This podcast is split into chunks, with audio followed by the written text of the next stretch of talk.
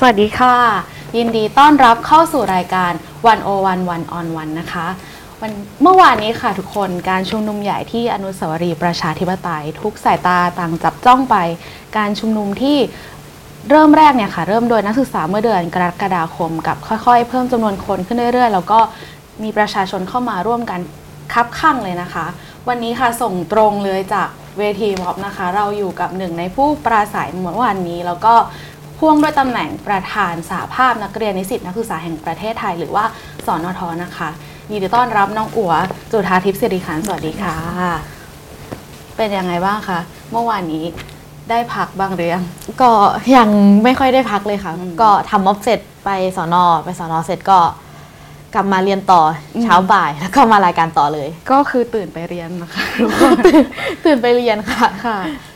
น้องหัวคิดว่าเมื่อวานนี้เราประเมินความสำเร็จยังไงบ้าง เราเห็นคนมาเยอะขนาดนั้น เราคิดไว้ก่อนไหมว่า จะได้รับการตอบรับขนาดนี้ จริงๆ ในระหว่างการทำงานการเตรียมงานของเราค่ะ ก็มีการประเมินไว้แล้วว่า คนน่าจะมาเยอะอืม ด้วยความที่เราก็มีการเตรียมความพร้อมล่วงหน้า มีการประกาศไปแล้วว่า เราจะมีม็อบมีชุมนุมใหญ่ในวันที่ 16 สิงหาค่ะ ก็ ก็เตรียมเตรียมใจมาแล้วว่าบ้างว่าแบบเออคนน่าจะมากันเยอะมาก แล้วก็เราก็อยากทำงานให้ออกมาดีที่สุดนะคะเพื่อรองรับผู้ผู้เข้าร่วมการชุมนุมอะค่ะอืมจริงๆ ถ้าใครได้ติดตามตั้งแต่วันที่ 18 กรกฎาคมถ้าเทียบกันกับเมื่อวานเนี่ยจะเห็นความต่างอย่างชัดเจนเลยทีนี้อยากถามในมุมหัวบ้างว่า ในฐานะคนที่จัดงานมาตั้งแต่ครั้งนั้น มันมีอะไรเปลี่ยนไปบ้างคะโหทุกแทบทุกอย่างเลยค่ะอืมคือ วันที่ 18 เนี่ยคือเป็น เป็นครั้งแรกที่เราลงถนนเลยก็ว่าได้เพราะว่าที่ผ่านมาเราจะทำอยู่ในพื้นที่ของมหาวิทยาลัยมาโดยตลอดนะคะ ซึ่งตรงนั้นเป็นเป็นการจัดที่โอเค ตรงนั้นแบบมีเวลาเตรียมการ มีความพร้อมมีความปลอดภัยนั่นนี่ แต่ว่าพอมาถึงช่วงที่เอ่อเป็นการลงถนนจริง ๆ จัง ๆ เนี่ย สภาวะต่างๆ มันมันเริ่มเปลี่ยนนะคะเมื่อแบบช่วงเริ่มใกล้งานช่วงที่แบบอืมเอ่อการเตรียมงานอะไรแบบเนี้ยก็ต่างกันการเอ่อ ใช้การรันสคริปต์การเอ่อปราศัยอะไรแบบเนี้ยก็จะต่างกันค่ะประเด็นค่ะต่างๆ มันมันจะเยอะมากแล้วเราก็พยายามเสนอข้อเรียกร้องของเราออกไปอะค่ะ ให้ชัดเจนที่สุดให้คนที่เข้ามาชุมนุมเอ่อเอ่อแบบรับทราบข้อเรียกร้องของเรา แล้วก็ร่วมผลักดันไปพร้อม ๆ กับเราอะค่ะ ค่ะ ก็ทีมก็ขยายใหญ่ขึ้นด้วยถูกไหมคะขยายใหญ่ขึ้นมากค่ะ เพราะว่า 18 เนี่ยเป็นเป็นการทำงานที่เอ่อมีก็จะเรียกว่ากี่คนดีคือ ก็ต้องเอ่อสารภาพตรงๆเลยว่าตอนนั้นเนี่ยมีสตาฟประมาณแค่แบบ ไม่ไม่ถึง 20 คนเลยอะค่ะอืมของวันที่ 18 นะคะค่ะแต่หลังจากนั้นเราก็เอ่อคุยกันถอดบทเรียนว่า ครั้งหน้าเนี่ยต้องต้องดีขึ้นกว่าเดิมเราต้องดูแลให้ทั่วถึงเราต้องเออสร้างความปลอดภัยให้ผู้เข้ามาชุมนุมอะค่ะเราก็ค่ะเลยระดมคนเพิ่มทำงานหนักมากยิ่งขึ้นนะคะเพื่อที่จะเอ่อจัดงานวันที่ 16 ให้ออกมาดีที่สุดค่ะค่ะ แล้วหลาย ๆ คนอาจจะเป็น ผู้ที่ติดตามอยู่ทางบ้านหรือไปร่วมม็อบก็จะไม่ค่อยรู้เบื้องหลังว่าการทำงานของน้องๆ หรือว่าทีมงานเนี่ยเป็นยังไงบ้าง แล้วก็จุดสังเกตอย่างหนึ่งคือม็อบของคนรุ่นใหม่ของประชาชนในยุคนี้นะคะ ก็ดูเหมือนว่าจะเปลี่ยนผู้ปราศัยไปเรื่อยๆ ไม่ได้มีเหมือนแกนนำเป็นหลักอะไรอย่างเงี้ยอยากให้อัวช่วยเล่าให้ฟังหน่อยว่า ถึงเวลาเรามีกระบวนการตกลงกันยังไงแล้ว คุยกันยังไงบ้างคะ จริงๆเราเราคิดว่าเอ่อม็อบทุกวันนี้ค่ะ เต็มไปด้วยความหลากหลายค่ะ เราคิดว่าเสน่ห์ของประชาธิปไตยคือเออการที่ทุกคนสามารถพูดในสิ่งที่อยากพูดสามารถแสดงออกในสิ่งที่เราต้องการสามารถเรียกร้องในสิ่งที่เราต้องการได้ค่ะอืมเอ่อเราคิดว่าความหลากหลายตรงเนี้ยเป็นอะไรที่มีเสน่ห์มากๆ คือบางคนอาจจะถนัดประเด็นนี้ บางคนอาจจะถนัดประเด็นนี้แล้วก็มาพูดมาสร้างความเข้าใจให้กับประชาชนรับ เอ่อเอ่อรับรู้รับทราบมากยิ่งขึ้นนะคะ ก็เป็นการถ่ายทอดสารนะคะ เป็นการส่งสารออกไป ซึ่งเอ่อแต่ละคนที่ขึ้นมาบนเวทีหรือว่าอาจจะไม่ได้ขึ้นบนเวทีเนี่ยก็ก็ล้วนแล้วแต่ที่จะมาเรียกร้องในสิ่งเดียวกันค่ะเรียกร้องเออภายใต้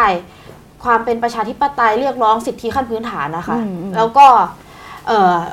ม็อบของประชาชนปลดแอกเนี่ยเราเองก็จะมีข้อเรียกร้องที่ชัดเจนอยู่แล้ว ก็คือ 3 ข้อเรียกร้อง 2 จุดยืนหนึ่งความฝันค่ะ สามข้อเรียกร้องที่เราก็เรียกร้องกันมาตลอดตั้งแต่วันที่ 18 กรกฎาคมค่ะค่ะหยุดคุกคามประชาชน ร่างรัฐธรรมนูญใหม่เอ่อยุยุบบสสภาภาค่ะ อีก 2 จุดยืนก็คือไม่เอารัฐประหารไม่เอารัฐบาลแห่งชาติ ส่วนอีกหนึ่งความฝันที่เราที่เราก็เอ่อเพิ่มเติมมาหลังจากที่ชุมนุมวันที่ 18 ค่ะ ก็เป็นเรื่องของการที่ระบอบอาสถาบันกษัตริย์อะค่ะอยู่ภายใต้รัฐธรรมนูญ ค่ะอืม ก็จริงๆแล้วปฏิเสธไม่ได้ว่าหลังวันการชุมนุมที่ธรรมศาสตร์วันที่ 10 สิงหาคม มันก็มีกระแสตอบรับหลายแบบมากขึ้น แล้วก็เหมือนกับว่ามีการตั้งคำถามกับนักศึกษามากขึ้นเอาอย่างนี้ดีกว่าว่าท่าทีบางคนก็มองว่าอุ้ยล่อแหลมหรืออะไรเงี้ยค่ะในในความเป็นม็อบแบบคนรุ่นใหม่เนี่ยที่มันมีหลายกลุ่มหลายก้อน แล้วก็มีกระแสตอบรับแบบนี้อัวอัวรับมือกับมันยังไงประเมินกับมันยังไงแล้วภายใต้ สิ่งเหล่านี้มันมีความขัดแย้งเกิดขึ้นระหว่างกลุ่มต่างๆไหมคะ คือตรงนี้เรามองว่ามันเป็นสิ่งที่ดีมากๆเลยค่ะ ที่คนในสังคมเนี่ยอืมเอ่อรับรู้ประเด็นมากยิ่งขึ้น รับรู้ว่าเกิดการเรียกร้องอะไรขึ้นในแต่ละที่ค่ะ คือ ตรงนี้เอ่อเราคิดว่าเป็นข้อดีที่ทุกคนสามารถเรียกร้องได้ค่ะ ทุกคนค่ะสามารถพูดในสิ่งที่ตัวเองต้องการได้ แล้วก็ ยืนอยู่บนหลักการเดียวกันคือหลักการของประชาธิปไตยอะค่ะไม่ว่าจะพูด 10 ข้อ ไม่ว่าจะพูด 3 ข้อคือทุกคนสามารถเรียกร้องได้ค่ะเพราะว่าเอ่อถ้าสมมุติว่ามันสเอ่อสภาวะสังคมทุกวันเนี้ยค่ะ มันเราก็ทราบๆกันเออเราก็เป็นที่แบบรับรู้กันดีว่ามันมันไม่ได้แบบเอื้อให้เราพูด ไม่ได้เอื้อให้เราตั้งคำถามมาก แต่ว่าถ้าพื้นที่มันเปิดออกมาแล้ว ให้เราแบบสามารถพูดให้เราสามารถตั้งคำถามได้เนี่ยค่ะมันก็เป็นสิ่งที่โอเคมากๆค่ะ แล้วเราก็แบบ เราสนับสนุนมาก ๆ เราสนับสนุนเอ่อเราสนับสนุนทุกอย่างค่ะอืมถ้าแบบเออมีคนที่เห็นต่างหรือว่ามีข้อโต้แย้งเรา เราคิดว่าก็เป็นเรื่องที่ดีเรื่องหนึ่งเพราะว่าเอ่อแต่ละอย่างที่เราเสนอออกมาเนี่ย ก็ไม่ได้แบบ เราก็ไม่ได้จำกัดว่ามันต้องเพอร์เฟกแล้วหรือว่าอะไรคือ เราคิดว่าการถกเถียงเนี่ย มันมันจะนำไปสู่ทางออกที่ดียิ่งขึ้นนะคะค่ะ ในในกระแสแบบนี้เมื่อการชุมนุมเมื่อวานตัวอัวเองเลยรู้สึกพอใจกับมัน แค่ไหนให้คะแนนมัน เอ่อถ้าให้คะแนนจริง ๆ ก็ ถ้าแบบเอาแบบเข้าข้างเลยก็แบบอ่า ให้สิบเต็มสิบไปเลยค่ะ อ่า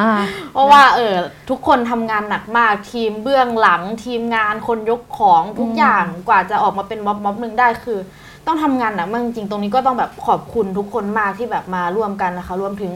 ประชาชนที่เดินทางเข้ามาร่วมงานภายใต้แบบเอ่ออุดมการณ์ที่เราต้องการเรียกร้องประชาธิปไตยค่ะ แบบตรงนี้ก็เลยแบบรู้สึกว่ามัน มันค่อนข้างสมบูรณ์อืม ในสภาวะปัจจุบันนะคะ ค่ะ แล้วได้รับ feedbackยังไงบ้างไหมคะ ข้อที่หลาย ๆ คนอาจจะแบบเสนอแนะมาจากการชุมนุมเมื่อวานอะไรอย่างเงี้ยค่ะ ก็มี feedback กลับมาบ้างแล้วค่ะ เพราะเพราะว่าตอนนี้ก็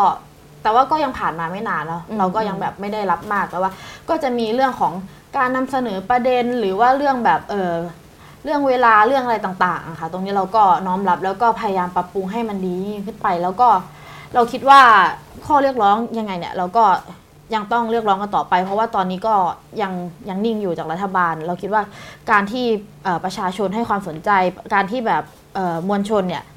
ให้ข้อเสนอแนะกับเราก็คือเป็นสิ่งที่เป็นประโยชน์มาก ๆ ซึ่งตอนนี้ก็เปิดรับทุกความเห็น อยากให้ทุกคนแบบเข้ามาร่วมการผลักดัน อยากให้แบบม็อบเป็นม็อบของทุกคนนะคะค่ะเอ่อเมื่อกี้อัวบอกว่าทางรัฐบาลก็ยังนิ่งเฉยอยู่เรา อยากรู้เหมือนกันว่า จริง ๆ แล้วอัวประเมิน ความสำเร็จของการชุมนุมยังไง ถ้าถ้าสามข้อเรียกร้องนั้นมันมีเส้นอยู่ตรงไหนแล้ว ณ วันเนี้ยค่ะณเมื่อวานที่ชุมนุมกันอะเราอยู่ตรงไหนของความสำเร็จต้นทางไหมหรือว่ากลางทางหรือยังไง เราเรายังคิดว่ามันเอ่อตรงนี้มันไม่สามารถตอบชัดได้ค่ะว่าเป็นต้นทางกลางทางหรือว่าปลายทางเราคิดว่ามันมันกำลังขับเคี่ยวอะค่ะ ให้อืม ให้ปลายทางมันให้ให้มันเห็นปลายทางมากยิ่งขึ้นอืมเพราะว่าคนก็เริ่มออกมาเยอะแล้ว แล้วก็ถึงแม้แบบรัฐบาลจะตั้งกรรมาธิการรับฟังปาหีต่างๆขึ้นมา แต่ว่า โอเคคือเอ่ออย่างน้อยก็ อย่างน้อยก็โอเค ถึงจะตั้งขึ้นมา ไม่ได้มีประโยชน์อะไรเลยก็ตาม แต่ว่าก็ก็น่าจะมอนิเตอร์อยู่แต่ว่าสิ่งที่แบบมัน ไม่ควรเกิดขึ้นคือรัฐบาลเขาตัดขาดประชาชนนะคะอืมอย่างเช่นสื่อกระแสหลักอะไรแบบเนี้ยแทบจะไม่ออกข่าวม็อบเราเลยแบบเพื่อนๆนะคะหนูไปมหาลัยใช่ไหมเพื่อนๆก็เดินมาถามโหเนี่ยเราไปม็อบนะ แต่เราเสียดายมากเลยแบบ พ่อแม่พี่น้องเอ่อตายายอะไรแบบเนี้ยไม่รู้ข่าวเลยว่าอ่าว่ามีม็อบเกิดขึ้นค่ะคือแบบจะรู้จากแบบคนที่มีประสบการณ์ตรงว่าเออเนี่ยได้ไปม็อบนะหรือว่าแบบ หรือเรื่องอินเทอร์เน็ตอะไรแบบเนี้ยก็ก็แบบไม่เสถียรเลยไม่สามารถทำอะไรได้เลยแบบถ่ายทอดสดก็ยังไม่ได้เลยอะคือ รัฐแบบเขาบล็อกทุกช่องทางมากๆอะค่ะ ซึ่งอืมยิ่งเขาบล็อกอะเรายิ่งต้องแบบส่งเสียงของเราให้แบบดังยิ่งยิ่งๆขึ้นไปอีกค่ะ เพราะว่าตอนนี้เราก็ต้องแบบอาศัยความร่วมมือจากทุกฝ่าย แล้วก็อยากให้สื่อกระแสหลักมาจับตรงนี้ด้วย เพราะว่าเออคือแบบเสียงของทุกคนมันมีค่ามาก ก็อยากให้สื่อทำงานรับใช้ประชาชนด้วยรับใช้มวลชนด้วยเพราะว่าเออถ้าแบบโฟกัสแค่รัฐบาลทำตามแค่รัฐบาลอย่างเดียวเนี่ย อนาคตเราก็ไม่รู้เนาะว่ามันจะเป็นยังไง เพราะว่าเออรัฐบาลตอนนี้ก็เราเราค่อนข้างไม่ให้ราคากับรัฐบาล ค่อนข้างจะแบบงอนงันมากอืมเพราะว่าการที่เขาบล็อกแบบนี้เขาก็คงจะกลัวเราประมาณนึงแหละเอาจริงแล้วเป็นสิ่งที่เราแอบคิดไว้ก่อนไหมว่ามันจะต้องเป็นแบบนี้แหละ หรือว่าแบบทุกคนที่นั่นรู้พร้อมกันว่าอินเทอร์เน็ตมันห่วยมาก ทุกคนที่นั่นรู้พร้อมกันค่ะว่าอินเทอร์เน็ตห่วยแต่ว่า ไม่คิดว่ามันจะห่วยขนาดนั้นคือแบบ เขาเรียกค่ายมือถือก็อ่าเออช่วยหน่อย ช่วยหน่อยไม่ได้แล้วเราเป็นลูกค้านะเราจ่ายตังค์นะ แต่แต่คุณแบบเออบล็อกเราทุกช่องทางอะคือ ถ้าสมมุติว่าเออเราส่งสารส่งไปเรื่อยๆส่งไปเรื่อยๆ แต่ไม่มีใครรับฟังอะอืมแล้วเราจะส่งให้ใครอะอืมคือคุณปิดหูปิดตาเราเกินไปอะต้องแบบคนมาตั้งแบบหลายหมื่นคนแต่ แต่คนรับรู้ไม่ไม่กี่คนอะไรแบบเนี้ย ซึ่ง โอ้โอเคตรงมันมันก็ไม่แบบเขาเรียกมันมันไม่ค่อยโอเคสำหรับ คนที่เข้ามาร่วมงานหรือว่าโอเคสำหรับเราด้วยเพราะว่าทุกคนก็ต้องการสื่อสาร ทุกคนต้องการแบบอยากให้เอ่อคนอื่นๆรับรู้ แต่ว่ารัฐบาลก็บล็อกค่ายมือถือก็บล็อก สื่อมวลชน สื่อกระแสหลักก็บล็อกอีกค่ะซึ่งนั่นแหละค่ะมันเราก็ต้องแบบพูดแล้วก็ขับเคี่ยวกันต่อไปว่า เออ กลับมาฟังเราได้แล้ว อันนี้เป็นเป็นหนึ่งเซอร์ไพรส์แต่ว่าเมื่อวานนี้มีอะไรที่โอ้รู้สึกว่าเซอร์ไพรส์เราอีกไหมอาจจะในแง่ดีก็ได้นะ ในแง่ดีคือเรา เราเอ่อเห็นคนที่เป็นอินฟลูเอนเซอร์ค่ะ เห็นเอ่อดาราเห็นนางงามอ่าออกมาม็อบอะค่ะ ออกมาแบบคอเอาออกมาแบบเอ่อร่วมม็อบจริง ๆอะค่ะอืมอืมแล้วก็เป็นสิ่งที่ดีมาก เพราะว่าเออแต่ก่อนเนี่ย การทำม็อบการทำอะไรเนี่ยยังยังไม่ค่อยมีเลยค่ะว่าค่ะจะมีดาราออกมาหรือว่าอะไรส่วนมากก็จะ แต่ก็ได้รับการสนับสนุนเรื่อย ๆ ก็จะมีแบบดาราหลาย ๆ คนที่เคยสนับสนุนอยู่แล้ว แต่ว่าเออ พอตอนนี้ทุกคนคือประชาชนนะคะ ทุกคนก็ออกมาเยอะมากขึ้น แล้วก็ทุกคนอยากสร้างสรรค์ให้ประเทศนี้เป็นไปในแนวเอ่อเป็นไปในแนวทางที่ดีขึ้นนะคะอืมถ้าเมื่อวานนี้ใครได้ติดตามนะคะ ก็มีอะไรเซอร์ไพรส์หลายอย่างเนาะมีคุณแอมมี่ขึ้นไปเล่นดนตรีค่ะมีอยู่มีดีเจเปิดแผ่น EDM มีละครของทาง B Floor ซึ่งเป็นม็อบที่อาจจะเรียกว่าเป็นม็อบที่หลากหลาย มีความหลากหลายมากๆ แล้วก็ประเด็นประเด็นที่สื่อสารเนี่ยก็มีหลายเรื่องค่ะด้วยถูกไหมคะเราเราบริหารความหลากหลายนี้ยังไงมันเป็นความตั้งใจของเราเลยไหมคะว่าต้องการพูดในหลายเรื่องให้มากที่สุดเลยคือเราเราคิดว่าในสังคมเนี้ยค่ะก็มีหลายอย่างที่สามารถถ่ายทอด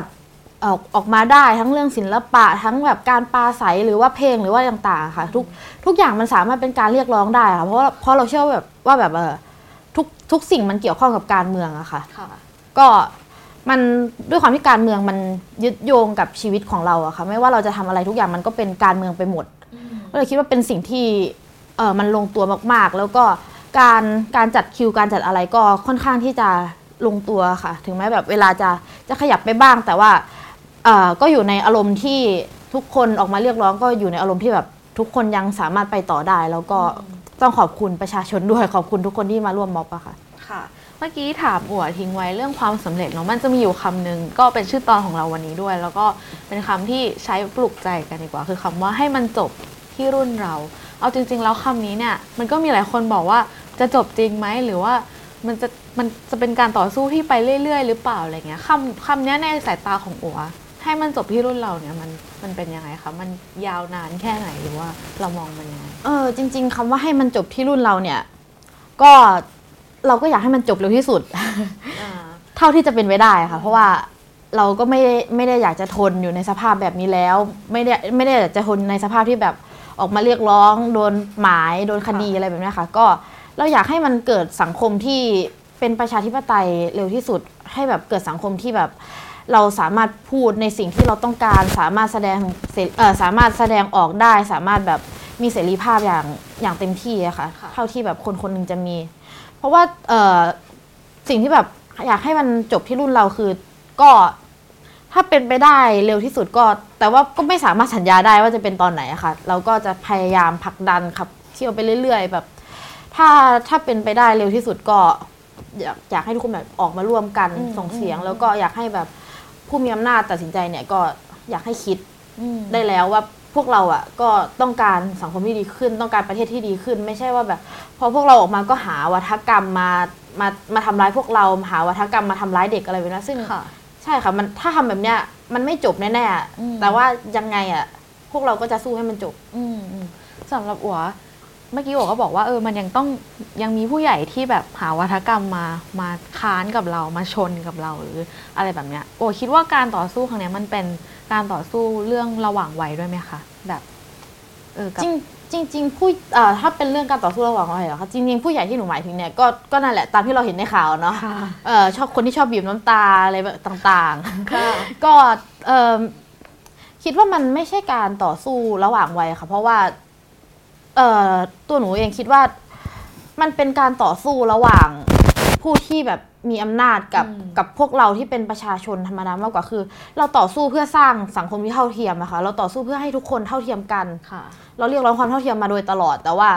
เออด้วยโครงสร้างของสังคมไทยอะค่ะที่มันมีระบบต่างๆมากมายที่แบบมันมันกดกันมาเป็นทอดๆอะค่ะอืมแล้วมันก็เลยทำให้แบบผู้ใหญ่ที่มีอำนาจบางคนเนี่ย พยายามใช้อำนาจตรงนี้มาบีบเราทั้งอำนาจสั่งการอำนาจศาลหรือว่าแบบอำนาจจับกุมอะไรต่างๆ เนี่ยมันมันก็เลยไม่ใช่การต่อสู้แบบอายุระหว่างอายุอะค่ะ แต่ว่าเป็นเป็นการต่อสู้กับเอ่อผู้อำนาจใช่ แล้วถ้าถ้าเรามองสเกลมาอย่างแบบเอ่อ ครอบครัวหรือผู้ใหญ่ในชีวิตจริง ๆ อะไรอย่างเงี้ค่ะ อยากรู้เหมือนกันเพราะว่าเมื่อวานนี้ถ้าใครอยู่ที่ม็อบนะคะ ก็จะมีการตะโกนว่าไหนบ้านที่บ้านใครเป็นสลิมบ้าง พ่อแม่ใครเป็นสลิมแล้ววันนี้มาบ้าง ก็มีเสียงเฮฮามากมาย น้องๆเองล่ะต้องต้องอยู่กับสถานการณ์แบบนี้ไหมในเพื่อนๆหมู่เพื่อนๆหรือทีมงานอะไรแบบนี้ค่ะเออถ้าถ้าถ้าแบบโดยส่วนตัวหนูเลยเนี่ยอเออแม่ไม่เป็นครอบครัวไม่เป็นแต่ว่าก็จะมีญาติญาติญาติเป็นบ้างเลยว่าถ้าแบบ ถ้าเป็นคุณแม่อะไรแบบก็จะแบบเขาอกเข้าใจเรามากๆ รู้ว่าเรามีหมายจับก็จะโทรมาให้กำลังใจโทรมาบอกว่าเออ ขอให้มีสตินะ อย่าเพิ่งทำอะไรวู่วามอืมเออ ถ้าแบบถ้าแบบเขาจะจับก็ก็ให้ตั้งสติก่อนอืมค่อยๆทำตามกระบวนการไป เพราะว่าเรามันคือเราก็รู้แหละว่าเรามีสิทธิ์ในการแสดงออกอืมแต่ในเมื่อเขามีอำนาจมืดมากดเราเราก็ต้องแบบ พยายามดึงตัวของเราขึ้นมาให้ได้ค่ะอืมอืมอืมส่วนส่วนของเพื่อนๆเนี่ยก็จะแบบมีบ้างคือแบบก็เหมือนกันส่วนมากพ่อแม่พ่อแม่ไม่ค่อยเป็น พ่อแม่จะแบบเข้าใจ เพราะว่าพ่อแม่เป็นคนที่อยู่ใกล้เรามากที่สุดใช่ไหมคะค่ะเขาก็จะเข้าใจว่าเออเราทำไปเพราะอะไรเรามีเหตุผลอะไรอืมแต่แบบคนที่ไม่เข้าใจเนี่ย ส่วนมากจะเป็นญาติญาติๆมากกว่าว่า เอออืมทำไมทำไมต้องออกไปทำไมหลานฉันต้องออกไปทำไมเธอไม่บอกลูกเธออะไรแบบนี้ก็จะอืมก็จะแบบเออมาด่าด่าแม่เราอะไรแบบเนี้ยว่า เออ ทำไมต้องปล่อยให้ลูกออกไปพูดแบบนั้นด้วยทำไมต้องปล่อยให้ลูกออกไปแบบแสดงออกแบบนั้น อืมใช่ค่ะ ก็มันค่อนข้างที่จะแบบเขาเรียกว่าแบบ เออฝั่งหนึ่งก็คือแบบฝั่งที่อยู่ใกล้ใกล้ชิดเราเนี่ยเขาเข้าใจเราแล้วค่ะ ด้วยแบบสภาพอะไรต่างๆ แล้วก็อ่าด้วยความเข้าใจด้วยแบบการคุยต่างๆ เราก็แบบเออเราก็ได้คุยกับพ่อแม่อะไรแบบนี้อยู่บ่อยๆแต่ว่าถ้าแบบญาติๆอะไรแบบเนี้ยเขาก็จะแบบมีอีกชุดความคิดหนึ่งอืมมันก็เลยทำให้ เออเกิดเขาจะเกิดเออเกิดช่องว่างอะค่ะอืมแล้วก็มีความคิดที่ไม่ค่อยตรงกัน ใช่ค่ะอัวว่าขึ้นไปปราศัยไปโน้มน้าวใจประชาชนกับโน้มน้าวใจญาติญาติๆอันไหนยากกว่ากันคะจริงๆอะคือแบบเออถ้าถ้าถ้าให้พูดตรงคือหนูรู้สึกว่า เออกับญาติๆเนี่ยยากกว่า เพราะว่าเขาเรียกว่ามันมีความความเขาเรียกเขาเขาจะรู้สึกว่าแบบเป็นเจ้าของเราไงอ่าอ่าแต่ว่าถ้าแบบ ประชาชนอะไรแบบเนี้ยก็ก็จะเป็นการแบบมีจุดร่วมทางการเรียกร้องมีจุดร่วมทางอุดมการณ์ค่ะแต่ว่าแบบถ้าเขาเกิดแบบมีความรู้สึกเป็นเจ้าของปุ๊บเนี่ย มันจะเริ่มยากทันทีอืมอืมอืมใช่ค่ะ ถ้าแบบอย่างพ่อแม่อะไรแบบเนี้ย ถ้าแบบเออรู้อย่างอย่างเราอะรู้สึกโชคดีหน่อยที่ที่แม่แบบไม่เคยไม่เคยขัดขวางอะไรเลยแบบ เออให้เสรีภาพมาโดยตลอด ไม่เคยบังคับให้เราฝันด้วยไม่เคยบังคับว่าแบบเราต้องเป็นอะไรอะไรแบบนี้ค่ะ เราก็เลยแบบ ค้นหาตัวเองมาตลอดว่าเราอยากทำอะไรจน จนวันหนึ่งเราได้มาจับงานการเมืองเราได้แบบมาพยายามผลักดันพยายามขับเคลื่อนนะคะอืมมันก็เลยทำให้เราแบบมีความสุขมากกับการทำตรงนี้ แล้วก็มันก็เหนื่อยแต่มันไม่ได้เหนื่อยแบบไม่ได้เหนื่อยแบบไม่อยากทำอะอืมมันเหนื่อยแค่แค่ต้องพักเฉยอืมๆใช่ค่ะมันเหนื่อยแต่ว่าเหมือนยังมีพลังใช่อยู่ที่จะไปต่อใช่มีมีวิธีไหมมีวิธีจูนตัวเองไหม คือเวลาเห็นม็อบมันแบบใหญ่มากเนาะแล้วมันก็ดูใช้พลังมาก หลังจบม็อบเราต้องแบบทำอะไรไหมหลังจบมาถ้าถ้าเป็นทุกวันนี้เนี่ยแบบหลังจบก็กลับมาเรียนค่ะโอเค กลับมาเรียนเลยเออก็ยังยังไม่ได้แบบพักผ่อนอะไรมากอืมเพราะว่าเราคิดว่ามันเขาเรียกว่ามันเหมือนแบบเป็นชีวิตด้วยอืมส่วนหนึ่งมันเป็นสิ่งที่เราต้องทำไปเรื่อยๆ เพราะว่าเราไม่ได้รู้สึกเราไม่ได้รู้สึกว่ามันเป็นภาระอะค่ะมันเรารู้สึกว่า มันสามารถทำคู่กันไปได้ แล้วก็ทำต่อไปเรายังมีความสุขอยู่แล้ว เรายังอยากทำให้ประเทศมันดีขึ้น แล้วก็มันยังไม่จบอะเราเรายังอยากทำให้มันเราเราอยากทำให้มันจบอะอืมใช่สงสัยเหมือนกันว่ามันจะเป็นคลาสเรียนแบบไหนไปเข้าแล้วเพื่อนๆมี feedback กับเรายังไงบ้างไหมคะเพื่อนๆก็จะแบบเออบางวันแบบหลังจบม็อบใช่ไหมคะก็ไปเพื่อนๆก็จะแบบเดินมาหาแล้วก็บอกว่าเออเนี่ยไปม็อบมานะอะไรแบบเนี้ยอืมบางวันเพื่อนก็ จะถามว่าเนี่ยวันนี้ไปม็อบที่นี่ไหมวันนี้ไปม็อบที่นี่ไหมอืมหรือว่าแบบบางคนเขาก็จะแบบพอรู้ว่าเราขึ้นเวทีเขาก็จะตามไปให้กำลังใจถ่ายถ่ายสตอรี่ไอจีแล้วก็แท็กเข้ามาแบบเอออันนี้ก็แบบรู้สึกว่าแบบมันมันก็เติมเต็มเราส่วนหนึ่งเพราะว่าคนที่อยู่รอบข้างเข้าใจอะไรแบบเนี้ยค่ะอืมอืมมันมันรู้สึกแบบเหมือนมีอุดมการณ์เดียวกันอะมีจุดร่วมร่วมกันนะคะค่ะ นอกจากเพื่อนๆที่มาสนับสนุนเรา มันก็มีเพื่อนๆอีกกลุ่มหนึ่งของอ่วงเนาะที่อาจจะทำงานในระนาบเดียวกันต้องออกมายืนออกมาปราศัยหรือว่าอยู่ตรงนั้นเหมือนกัน ก็ช่วงที่ผ่านมาเป็นข่าวร้อนแรงตลอดทุกคนก็คอยจับตากันแบบว่านักศึกษาจะถูกคุกคามยังไงบ้าง ซึ่งมันก็โหมีสถานการณ์หลายอย่างเลยที่ทำเอาใจแบบวาบกันไปเลยอัวเองก็มีเจอเรื่องที่โดนคุกคามเหมือนกันใช่ไหมคะเราให้ฟังหน่อยว่าความรู้สึกมันเป็นยังไงเกิดอะไรขึ้นกับเราและเพื่อนๆบ้างคะ คือแบบเออแต่ละครั้งที่มันเกิดขึ้นเนี่ยมันบางครั้งมันก็มาแบบไม่ทันตั้งตัวค่ะอืมก็แบบแต่แต่ด้วยความที่เราอยู่ตรงนี้มาสักพักแล้วเราก็เตรียมใจไว้บ้างว่าเรื่องแบบนี้ยังไงมันก็เกิดขึ้น อย่างเช่นแบบเคสที่เคยเกิดขึ้นมาก่อนหน้านี้ค่ะ อย่างเช่นเคสของพี่ธนาอานนท์ของพี่ไม้อะไรแบบเนี้ยที่เขาโดนอืมหนึ่งหนึ่งหกไปค่ะ ก็ตอนนั้นเราแบบเออนั่งอยู่ในห้องคนเดียวอืมงงๆอะถ่ายเฟซบุ๊กอืมพี่ไม้กับเอ่อทนายอานนท์โดนจับ อืมอ้าวเราแบบเอ้าทำไมโดนจับ แล้วแบบสักพักมีชื่อเราด้วยอยู่ในลิสต์อ้าวแล้วก็งง คือตอนนั้นอะ คนก็แบบเริ่มออกไปชุมนุมที่หน้าสอนอเริ่มออกไปชุมนุมที่ศาลแล้วก็แบบเราแบบอยากออกไปมากมากๆแต่เราแบบไม่สามารถทำได้ เพราะว่า เราไม่ได้อยู่กับคนอื่นอะค่ะเราตอนนั้นเราอยู่คนเดียวเราก็เลยแบบโอเค ก็มีคนโทรมาหาแบบหลายสายมากบอกว่าเออถามเช็คสภาพว่าเป็นไงบ้างอยู่ตรงไหนกินข้าวหรือยังอะไรแบบเนี้ย แล้วก็เขาก็บอกเออถ้าถ้าอยู่คนเดียวอะก็อย่าเพิ่งออกไปไหนดีกว่าอืมอืมอ่าเราก็เลยแบบเซฟตัวเองสักเอ่อจนแบบเราแน่ใจว่าเราจะปลอดภัย แล้วก็ออกไปดูออกไปแบบให้กำลังใจอะไรแบบเนี้ยค่ะอืมอืมความรู้สึกตอนนั้นมันมันเป็นอะไรคะตกใจโกรธหรืออะไร คือมันมันเป็นความรู้สึกโกรธมากกว่าค่ะว่าอืมเออเราพูดแค่นี้พี่อานนท์พูดแค่นี้ทำไมต้อง ต้องหาเรื่องต้องหาคดีมาให้เราด้วยคือออืมเราเป็นคนเท่ากันไม่ได้หรอเราแบบทำไมเราต้องโดนคดีอะอืมในขณะที่บางคน บางคนทำคดีที่แบบมันร้ายแรงมากๆ ก็ไม่เคยมีความผิดค่ะ เราไม่ได้ทำอะไรเลยอืมทำไมเรามีความผิด เราแค่พูดอืมใช่ก็แบบ แล้วมันก็แบบมีมาเรื่อยๆ แบบเออวันศุกร์ต่อมาเพนกวินโดนจับอืมก่อนหน้านั้นเพนกวินกับลุงโดนขู่อะไรแบบเนี้ยค่ะซึ่งแบบ โอ้โหเราแบบมันมันก็ไม่ไหวนะสำหรับ สำหรับเออระบบอะเขาเรียกอะไรระบบยุติธรรมในประเทศนี้ระบบศาลอะไรแบบเนี้ยหรือแบบระบบตำรวจ ซึ่งแบบทุกอย่างมันมันเบสออนรัฐอะค่ะ ค่ะ คือก็เราก็ไม่รู้หรอกว่าใครเป็นคนสั่งการ แต่ว่า คุณไม่มีสิทธิ์มาทำแบบนี้กับพลเมืองของประเทศนี้อะค่ะอืมแทนที่คุณจะสร้างความปลอดภัย แต่ทำไมคุณต้อง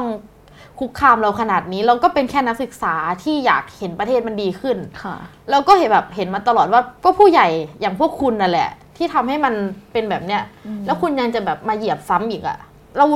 เราแบบมาด้วยความฝันเรามาด้วยความหวังที่มันที่มันต้องดีขึ้นแน่ๆอืมแต่สิ่งที่เราได้รับกลับมันมันต่างต่างกันลิบลับเลยอืมแบบเออ เราคิดว่ามันจะดีแต่ ฝั่งนั้นก็เออพยายามทับถมเราเรื่อยค่ะๆอย่างตัวหนูเองก็โดนโดนบ่อยมากแบบ ก็พออยู่ในลิสต์ด้วยอะไรแบบเนี้ยก็ตามมเอ่อตามจากเสาสัญญาณโทรศัพท์ค่ะ ตามแบบ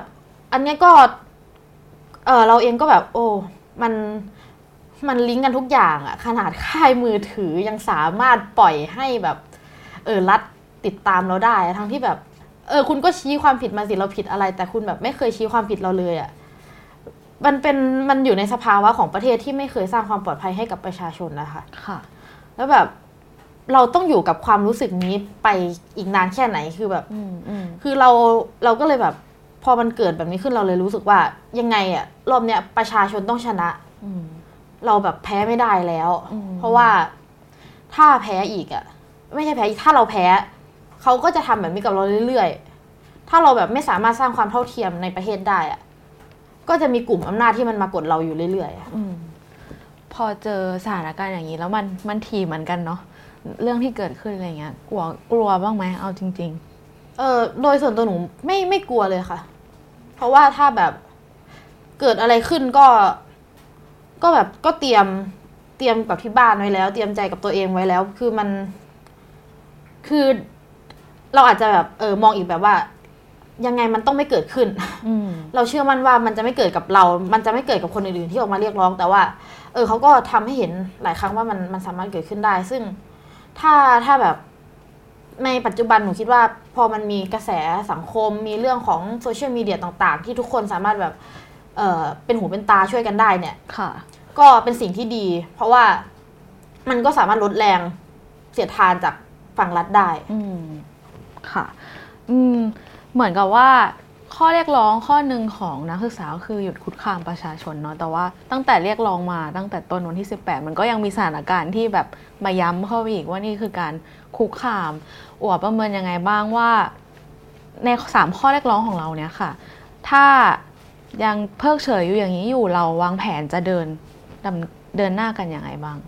คิดว่าหลาย ๆ คนก็คงอยากอยากรู้ในคำถามนี้จริงๆในในข้อเรียกร้องของเราเนี่ยเออใน หยุดคุกคามประชาชนเนี่ยมันเหมือนเหมือนรัฐเขาเขาเรียกว่าแบบพยายามทำให้มันเกิดขึ้นไม่ไม่เกิดขึ้นอะคือ เรายิ่งเรียกร้องว่าอย่าคุกคามเรานะเขายิ่งคุกคาม อืมตรงนี้เนี่ยเราเราก็แบบพยายามอย่างมากว่า เออเราอยากได้ความชัดเจนว่าเอ่อแรกแรกแรกแรกๆเนี่ยเราก็ไม่รู้ว่ามันเป็นอะไรมาบ้างเพราะว่า มันจะมีแบบเป็นลิสต์รายชื่อมาค่ะค่ะว่ามีชื่อใครบ้างใครบ้างที่ที่รัฐ หมายหัวไว้อืมเราก็แบบอยากได้ความชัดเจนเอ่ออย่างเมื่อวานนะคะ หลังจากจบม็อบเราก็เลยแบบเดินไปที่สอนอเพื่อที่จะทวงถามความชัดเจนค่ะไม่ใช่การมอบตัวนะคะ เป็นค่ะการทวงถามความชัดเจนอ่าเพราะว่าการคุกคามมันมันเกิดขึ้นถี่มาก แล้วเราก็แบบไม่สามารถที่จะอยู่ในสภสภาพของความแบบ เออเอาแน่เอานอนไม่ได้อะค่ะว่าเราจะ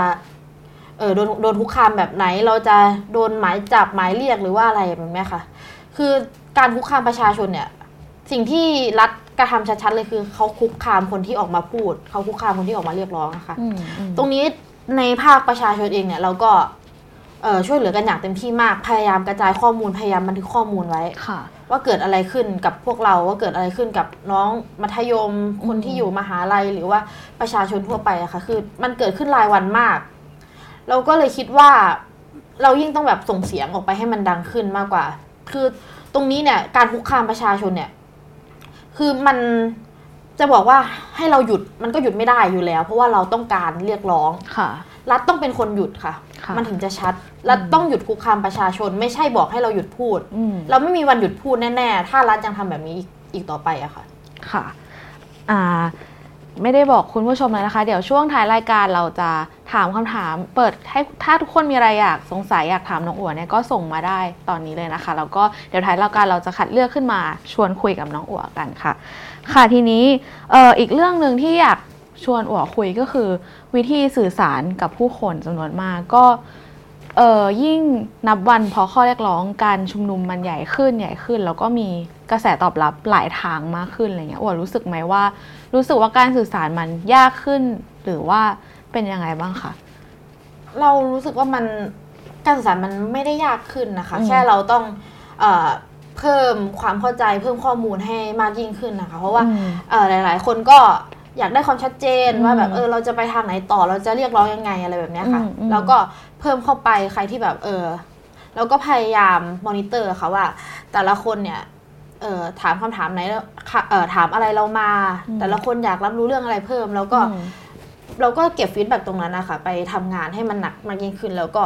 พยายามสื่อสารออกมาให้ทุกคนเข้าใจตรงกัน ค่ะ ทีนี้อย่างอย่างม็อบเมื่อวานประเด็นที่สื่อสารเนี่ยก็มีเยอะมากมีทั้งเรื่องผู้หญิงปลดแอกสื่อสารเรื่องเออการทำแท้ง มีเรื่องสามจังหวัดชายแดนภาคใต้ใช่ไหมคะ แล้วก็มีอะไรอีกมากมายเลย ตรงเนี้ยก็เป็น เป็นเอกลักษณ์อีกแบบหนึ่งเหมือนกันของของม็อบ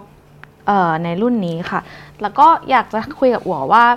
แล้วอย่างนี้มันก็มีเสียงวิจารณ์เหมือนกันว่า ในความหลากหลายพวกเนี้ยมันจะทำให้แมสเซจที่เราพูดเนี่ยมันชัดเจนพอไหมอัวอาจจะพอได้ยินมาบ้างใช่ไหมคอมเมนต์ทำนองนี้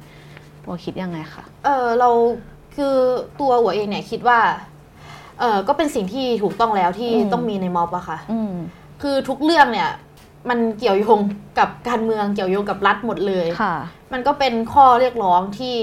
แต่ละคนประสบปัญหามา แล้วก็ปัญหาที่มันเกิดขึ้นเนี่ยมันไม่ใช่ปัญหาเล็กๆ เฉพาะท่าเอ่อเฉพาะที่เฉพาะกลุ่มค่ะแต่มันเป็นเอ่อเป็นปัญหาจากนโยบายของรัฐอะค่ะอืมเป็นปัญหาจากกฎหมายเป็นปัญหาแบบ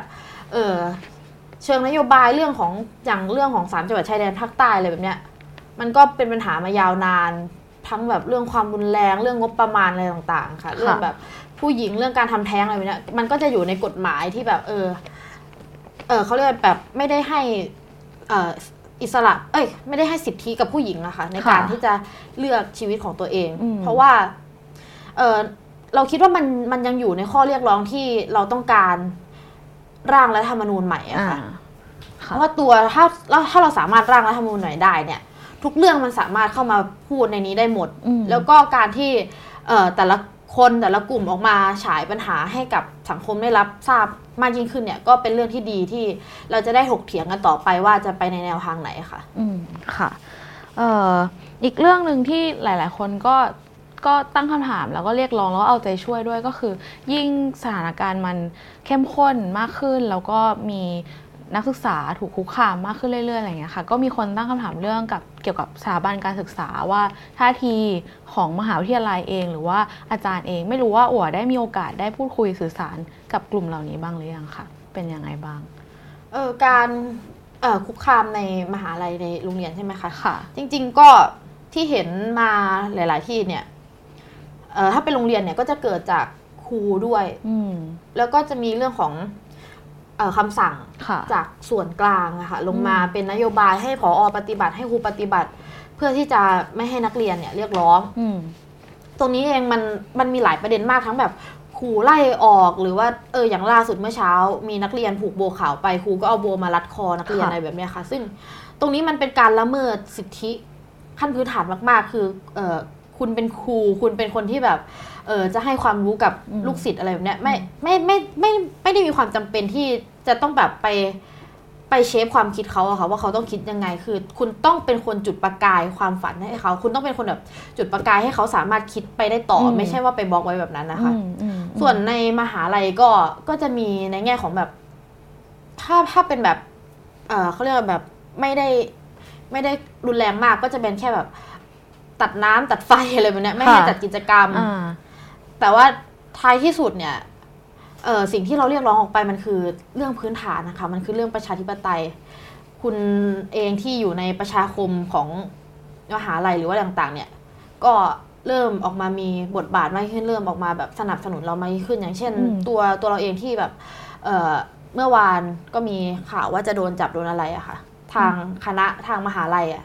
ก็โทรมาหาบอกว่าค่ะโอเค ถ้ามีอะไรโทรหาอาจารย์ได้นะ อาจารย์เตรียมเงินประกันตัวไว้ให้แล้วค่ะหรือว่าแบบถ้าอยากได้ความต้องการอะไรเป็นพิเศษเนี่ยอ่าก็สามารถบอกได้ตลอด ซึ่งเราอยากให้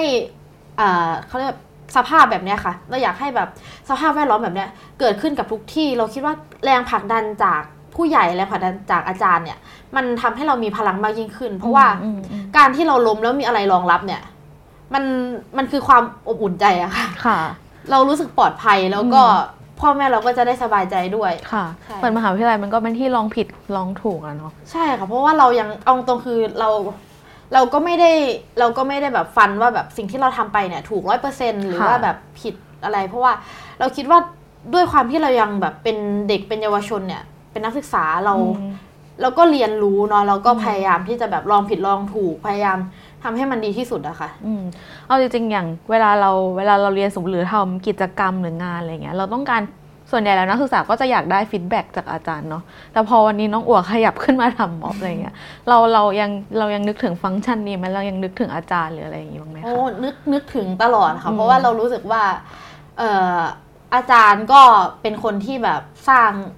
safe zone ให้กับเราได้อืมอาจารย์ก็เป็นคนที่แบบ เราคลุกคลีมาโดยตลอดค่ะค่ะ เราก็เลยคิดว่าการที่แบบมีมีผู้หลักผู้ใหญ่มารองรับเราตรงเนี้ย มันรู้สึกว่าเรามีคนที่เข้าใจเรา แล้วก็ไม่ได้ทอดทิ้งเราอะค่ะค่ะมันทำให้เราไม่รู้สึกโดดเดี่ยว อืมอืมแล้วในฐานะประธานสนทซึ่งก็อัวก็คงได้คุยกับหลาย ๆ พื้นที่ถูกไหมภาพรวมตอนนี้มันมีแนวโน้มเป็นยังไงคะหมายถึงว่าอาจารย์หรือสถาบันการศึกษาเขาเขาโอเค เขาให้ความร่วมมือเขาช่วยเหลือได้ดีไหมคะ ก็เท่าที่ดูมาค่ะ ก็อาจารย์หลาย ๆ มหาวิทยาลัยก็เริ่มออกมาสนับสนุนนักศึกษาอย่างออกหน้ามากยิ่งขึ้น มีการลงชื่อเป็นแบบคล้ายๆ MOU ไว้ค่ะว่าค่ะเนี่ยถ้าเกิดอะไรขึ้นกับนักศึกษาที่มหาลัยนี้สามารถติดต่ออาจารย์ได้นะ อาจารย์จะไปประกันตัวให้อะไรแบบเนี้ยค่ะอืมอืมอืมแล้วก็แบบไม่ได้มาบล็อกความคิดหรือว่าอะไรอะค่ะ ค่ะอืมเมื่อกี้อวบพูดประโยคหนึ่งที่น่าสนใจมากว่า พอเราเราอยู่ในสถาบันการศึกษาเนาะมันก็ควรเป็นที่ที่จุดประกายเรา ให้แรงบันดาลใจกับเราแล้ว แล้วอวบผ่านการศึกษาแบบนั้นมาไหมคะเราเราจุดประกายตัวเองเรื่องการเมืองยังไงบ้างอันนี้อยากรู้มากเลยว่า เราเริ่มสนใจการเมืองยังไงเมื่อไหร่อะไรเงี้ย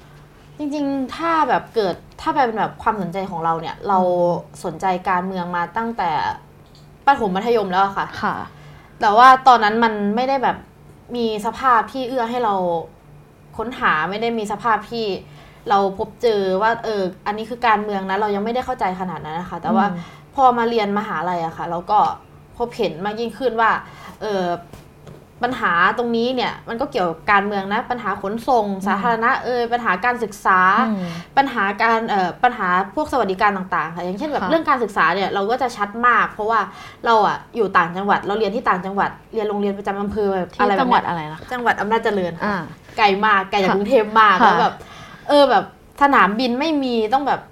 มีสนามบินที่อุบลอะไรแบบเนี้ยค่ะขนส่งสาธารณะไม่มีอืมการรักษาพยาบาลก็ไม่ได้จะแบบดีขนาดนั้น ถ้าแบบอยากได้รับการรักษาพยาบาลดีๆ ก็ต้องแบบใช้เงินจำนวนมากในการที่จะไปเข้าโรงพยาบาลเอกชนอืมหรือว่าถ้าโรงพยาบาลที่แบบเป็นโรงพยาบาลประจำจังหวัดก็แบบคิวยาวมาก ไปตีค่ะห้าได้รักษาบ่ายสองอะไรแบบเนี้ยค่ะอ่าอ่า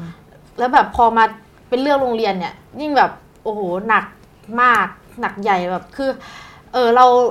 เราเข้าใจดีว่าแบบอาจารย์หรือว่าคุณครูอะไรแบบเนี้ย ก็มีจิตใจที่อยากสอนเด็กแหละ แต่ว่า แต่ว่าเขาเรียกว่าแบบ เออแต่ละอย่างค่ะสภาพแวดล้อมมันก็ไม่ได้เอื้อเนาะอืมอืมการเรียนรู้อะไรมันก็ไม่ได้แบบ จะทำให้เรา อยากจะคิดอยากจะฝันอะไรมากมายอืมอืมหมายถึงอันนี้ตอนมัธยมใช่เราอาจจะยังไม่ได้แบบจริงจังคิดจริงจังกับเรื่องการเมืองขนาดนั้นด้วยสภาพแวดล้อมใช่ค่ะเพราะว่าสิ่งที่เราเรียนไปเนี่ยมัน มันหลักสูตรที่เราเรียนนะคะมันมันก็โอเคแหละ แต่ว่าในบางครั้งมันมันก็ไม่ได้แบบเขามันก็ไม่ได้เท่ากับที่อื่นที่เขาได้รับอะค่ะอืมเวลาจะสอบเข้ามหาลัยอะไรแบบเนี้ยก็ยากมาก หรือว่าบางคนที่แบบไม่มีไม่มีทุนทรัพย์ในการศึกษาต่ออะก็ไม่ได้ศึกษาต่อเลย คือเราคิดว่าแบบเออบางอย่างที่มันเป็นสวัสดิการขั้นพื้นฐานอะทำไมเราไม่ได้รับ ขนส่งสาธารณะทำไมมันไม่มีทำไมแบบมันต้องกระจุกตัวอยู่ที่เดียวอะไรแบบเนี้ยอืมคือโอเคเราเรามาเรียนตรงนี้ได้มันมันก็เหมือนจะเป็นเรื่องที่ดีแต่โอ้โหในอีกแง่หนึ่งคือเราเห็นชัดเลยว่ามันเหลื่อมล้ำมาก ๆ ค่ะ คือคือการมาเรียนตรงนี้ก็ไม่ใช่ว่ามาแล้วแบบสบายนะคะก็แบบค่ะเออหนูต้องแบบในช่วงแรกก็พยายามมากทำงานพาร์ทไทม์ทำนั่นทำนี่ทำแบบหลายงานมาก เพื่อที่จะแบบมีเงินดำรงชีพแล้วแบบโอ้โหค่าแรงในประเทศชั่วโมงละ40บาทค่าแรงขั้นต่ำวันละ300คือแบบ โหทำไมมันลำบากขนาดนี้ คือเข้ามาปีหนึ่งที่ธรรมศาสตร์ก็ต้องพาร์ทไทม์ไปด้วยอย่างเงี้ยเหรอคะใช่ค่ะอืมตอนนี้น้องอั๋วเรียนอยู่ปีสามปีสามค่ะ ที่คณะศิลปศาสตร์ใช่ค่ะใช่ไหมคะอืมแล้วพอเข้ามหาลัยแล้วในแง่การรับรู้เรื่องการเมืองมันเปลี่ยนไหมคะ เอ่อในแง่การรับรู้เรื่องการเมืองมันมันเปลี่ยนไปเยอะเหมือนกันนะคะเพราะว่าสภาพแวดล้อมมันมันก็มีผลด้วยเพราะว่า อืม เอออันนี้ก็ขออนุญาตให้เครดิตธรรมศาสตร์นิดนึงก็ ค่ะ เออ ในอดีตอะค่ะ ก็มีเหตุการณ์หลาย ๆ อย่างที่เอ่ออืมพี่เอ่อรุ่นพี่ ๆเขาแบบได้ต่อสู้กันมาค่ะ เราก็เห็นมาโดยตลอดว่า มีเรื่องของเรื่องราวของการต่อสู้ แต่ว่าที่มันเหมือนกันมันมีจุดเหมือนอยู่คือ เราต่อสู้ประเด็นเดียวกันอ่าเราเรียกร้องสิทธิขั้นพื้นฐาน เรายังค่ะเรียกร้องประชาธิปไตยอยู่ค่ะ กี่ปีแล้วแปดสิบกว่าปีอืมอืมคือแบบเออทุกหลาย ๆ คนต้องแบบเสียชีวิตไป หลาย ๆ คนต้องแบบ เออ พัดพากันไปอะไรแบบเนี้ยเข้าป่าเข้าอะไรก็ว่ากันไป แต่ว่ามันมันยังเป็นเรื่องเรื่องเดียวอยู่อะค่ะค่ะ ต่อสู้กับเผด็จการต่อสู้กับทรราช ต่อสู้กับอำนาจเอ่อระบบอำนาจอะไรแบบเนี้ยค่ะอืมอืมอืมอืมแล้วพอเข้าธรรมศาสตร์แล้วได้มาทำงานการเมืองเลยตั้งแต่ปีหนึ่งเลยไหมคะเออใช่ค่ะ ตั้งแต่ปีหนึ่งเราเราก็แบบด้วยความที่เราก็สนใจการเมืองอยู่แล้ว แล้วก็มีเพื่อนที่ทำพักการเมืองในมหาวิทยาลัยอะค่ะ เราก็เลยแบบเออ ลองสมัครเข้าไปทำแล้วก็สมัครสภาค่ะนักศึกษาต่อไปอ่าแล้วหลังจากนั้นก็มีโอกาสเอ่อไปค่ายไปนั่นไปนี่มากยิ่งขึ้นนะคะอืมอืมก็เลยรู้จักกับเอ่อเอ่อหลาย ๆ คนในแวดวงนักกิจกรรมอืมแล้วก็เริ่มทำกิจกรรมทางการเมืองอัวเอาจริง ๆ จากแบบสมัครสภานักศึกษากับแบบไปยืนจุดที่อัวยืนเมื่อวาน มันก็โหคนละเรื่องเหมือนกันเราเราคิดไหมว่ามันจะมาถึงจุดเนี้ยอืมโอ้โหเรา เราอะเคยคิดแค่ว่าน่าจะเป็นคนที่อยู่ข้างล่างแล้วก็แบบ เออ เป็นคนร่วมม็อบอะไรแบบเนี้ยอ่าใช่ค่ะเป็นผู้เข้าร่วมมากกว่า เราไม่เคยคิดถึงบทบาทที่เราไปยืนอยู่ตรงเวทีตรงนั้นเลยอะค่ะอืมอืมมันก็ค่อนข้างแตกต่างกันมาก ๆ แล้วก็ ก็รู้สึกโอโอเคดีค่ะ แล้วเรามีแบบกดดันบ้างไหมคะว่าแบบ เออ มันก็เป็นตำแหน่งมันก็เป็นจุดที่ใหญ่ประธานสอนอทออย่างเงี้ยเราเรารู้สึกกดดันกับ การรับมือกับเพื่อนๆในทีมทีมงานกระแสสังคมที่เข้ามาอะไรเงี้ยมีบ้างไหมเออก็กดดันบ้างค่ะ แต่ว่าเราก็คิดว่าทุกอย่างมันมีทางออก เราแบบสามารถพูดคุยกันได้ เราสามารถปรับอืมเอ่อปรับหน้างานปรับอะไรต่างๆอะค่ะ ให้มันสามารถไปต่อได้อืมก็เลยไม่ไม่ไม่ได้แบบจะเครียดมากค่ะ ค่ะ เอออย่างหนึ่งที่แบบพอคนรุ่นใหม่เนาะมาแบบ ออกมาดำเนินเรื่องการเมืองอะไรเงี้ยมันก็จะมีเสียงมาตลอดว่าแบบเออทำไมต้องฟังเด็กพวกนี้ด้วยอะไรแบบเนี้ยหัวคิดยังไงกับคำพูดประมาณนี้บ้างให้เราตอบเขาเราจะตอบว่าก็เราเราจะบอกว่าประชาธิปไตยอะค่ะ มันคือเรื่องของความเท่าเทียมอืมทุกคนสามารถพูดได้ ไม่ว่าจะเด็กไม่ว่าจะผู้ใหญ่ ทุกคนอยู่ภายใต้เอ่อเอ่อ สภาวะของการเป็นประชาธิปไตยอะค่ะอืมยังไงเราก็ต้องรับฟังซึ่งกันและกัน ถ้าไม่รับฟังเนี่ยมันก็จะไม่เกิดการพัฒนาอืมแล้วมันก็จะยังเป็นแบบนี้อยู่ เราไม่อยากส่งต่อประเทศแบบนี้ให้กับคนรุ่นต่อไปแล้วอะค่ะอืมอืมอืมอืมเอ่ออีกเรื่องหนึ่งที่อยากชวนอัวคุยคือ เครื่องมือใช้คำว่าเครื่องมือดีไหมส่วนประกอบหนึ่งของม็อบรุ่นเนี้ยก็คือการใช้แฮชแท็กการเมืองแฮชแท็กเนาะซึ่ง ถ้าสังเกตก็จะมีแบบชื่อแฮชแท็กใหม่ทุกครั้งเลยที่ม็อบอย่างเมื่อวานเป็นขีดเส้นขีดเส้นใตาใต้ยไล่เผด็จการ แล้วก็ได้ยินมาว่าอัวเนี่ยทำการเมืองตอนช่วงโควิดด้วยม็อบ from home ซึ่งแบบการเมืองในโลกออนไลน์หรือแฮชแท็กอะไรเงี้ยมันก็โดนตั้งคำถามอยู่เรื่อยๆเลยว่าแบบมันมาแล้วมันก็หายไป มันจะสตรองพอไหมกับการขับเคลื่อนประเด็นใหญ่ขนาดเนี้ยอวบมองยังไงบ้างคะเราคิดว่ามันมันเป็น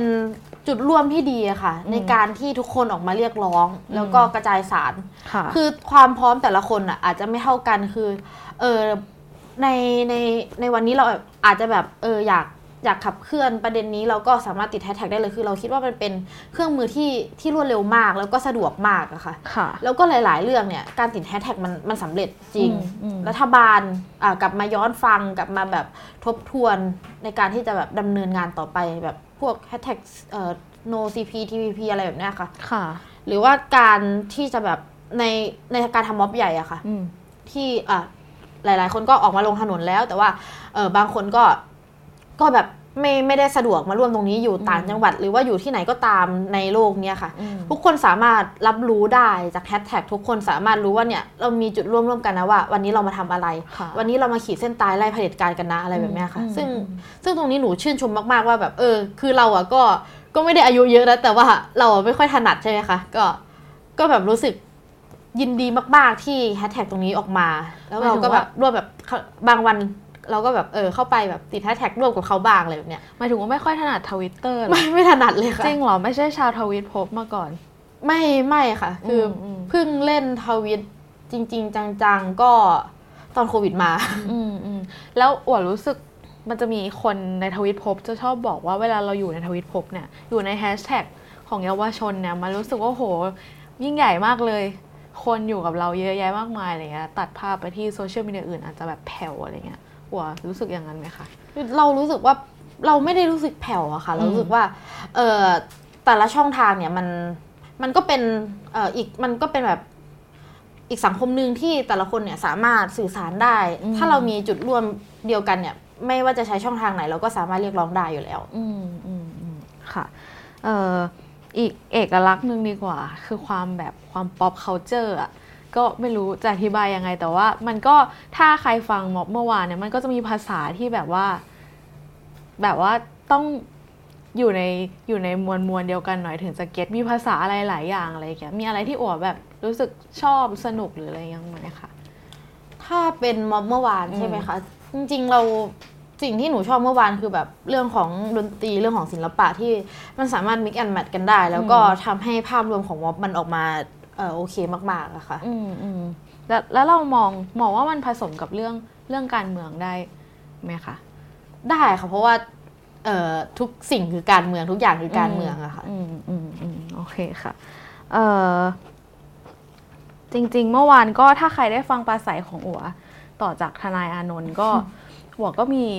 พูดถึงโค้ดของคุณปู่ คุณปู่ทวดใช่ไหมคะ คุณค่ะเตียงสิริขันธ์ วันนี้เผื่อใครไม่ได้ฟังก็อยากให้อัวเล่าให้ฟังอีกทีนึงว่าถามอัวก่อนดีกว่าว่าเรื่องของคุณปู่ทวดเนี่ยมีมีผลกับตัวอัวมากแค่ไหน ที่อัวเป็นอัววันนี้อะไรอย่างเงี้ยอืมแบบจากการที่เราแบบได้ได้ย้อนไปทำความเข้าใจจากการที่เราแบบได้ศึกษาเกี่ยวกับปู่ทวดนะคะแล้วก็แบบเออมีความศรัทธาในอุดมการณ์มากค่ะๆอุดมการณ์ของการที่อยากเห็นคนเท่าเทียมกัน อืมอยากเห็นประเทศที่แบบเกิดการพัฒนาแล้วก็ไม่มันไม่ได้แบบจำกัดอยู่แค่ในความคิดอะค่ะค่ะอปู่ทวดเขาเออคือท่านเนี่ยก็ออกมาทำออกมาทำให้มันเกิดขึ้นจริงอืมอุทิศตนเพื่อ